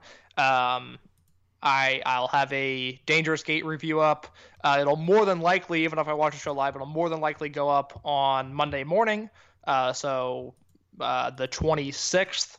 Um, and then I'll be back with Mike at some point, uh, probably for audio review of Dangerous Gate, uh, maybe a preview or a review of Gate of Origin, and then there's just tons of stuff coming up that we're we're gonna have to talk about. Yep, this is the hot period. So if you're someone who's just now getting to Dragon Gate, things are going to be coming pretty hot and heavy. Uh, you could follow me on Twitter at Fujiheya. I mostly tweet about Dragon Gate and AEW things there. It, follow the podcast account at Open Voice Gate. I usually try to make sure that on that account, I make sure people know what cards are coming up. It's I kind of use it as like a news news account to be honest. But yeah, if you get a chance, please rate and review us on the podcast application of your choice. We are on iTunes, SoundCloud. I don't, we're not on SoundCloud. I, always, I feel like I should say SoundCloud because everything's on SoundCloud. Maybe I'll start getting us on SoundCloud, but we're on iTunes. We're on Google Podcasts. We're on Spotify. We're on Spotify. We're, we're on the Voices of Wrestling feed on Stitcher Premium. Oh, we are on Stitcher Premium. I did not know that. Okay.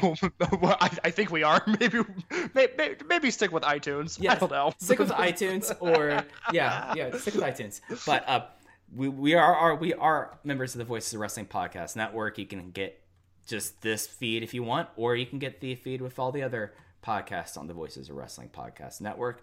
But until next time, and it will probably be in a couple weeks. Thank you all for listening, and we'll see you then.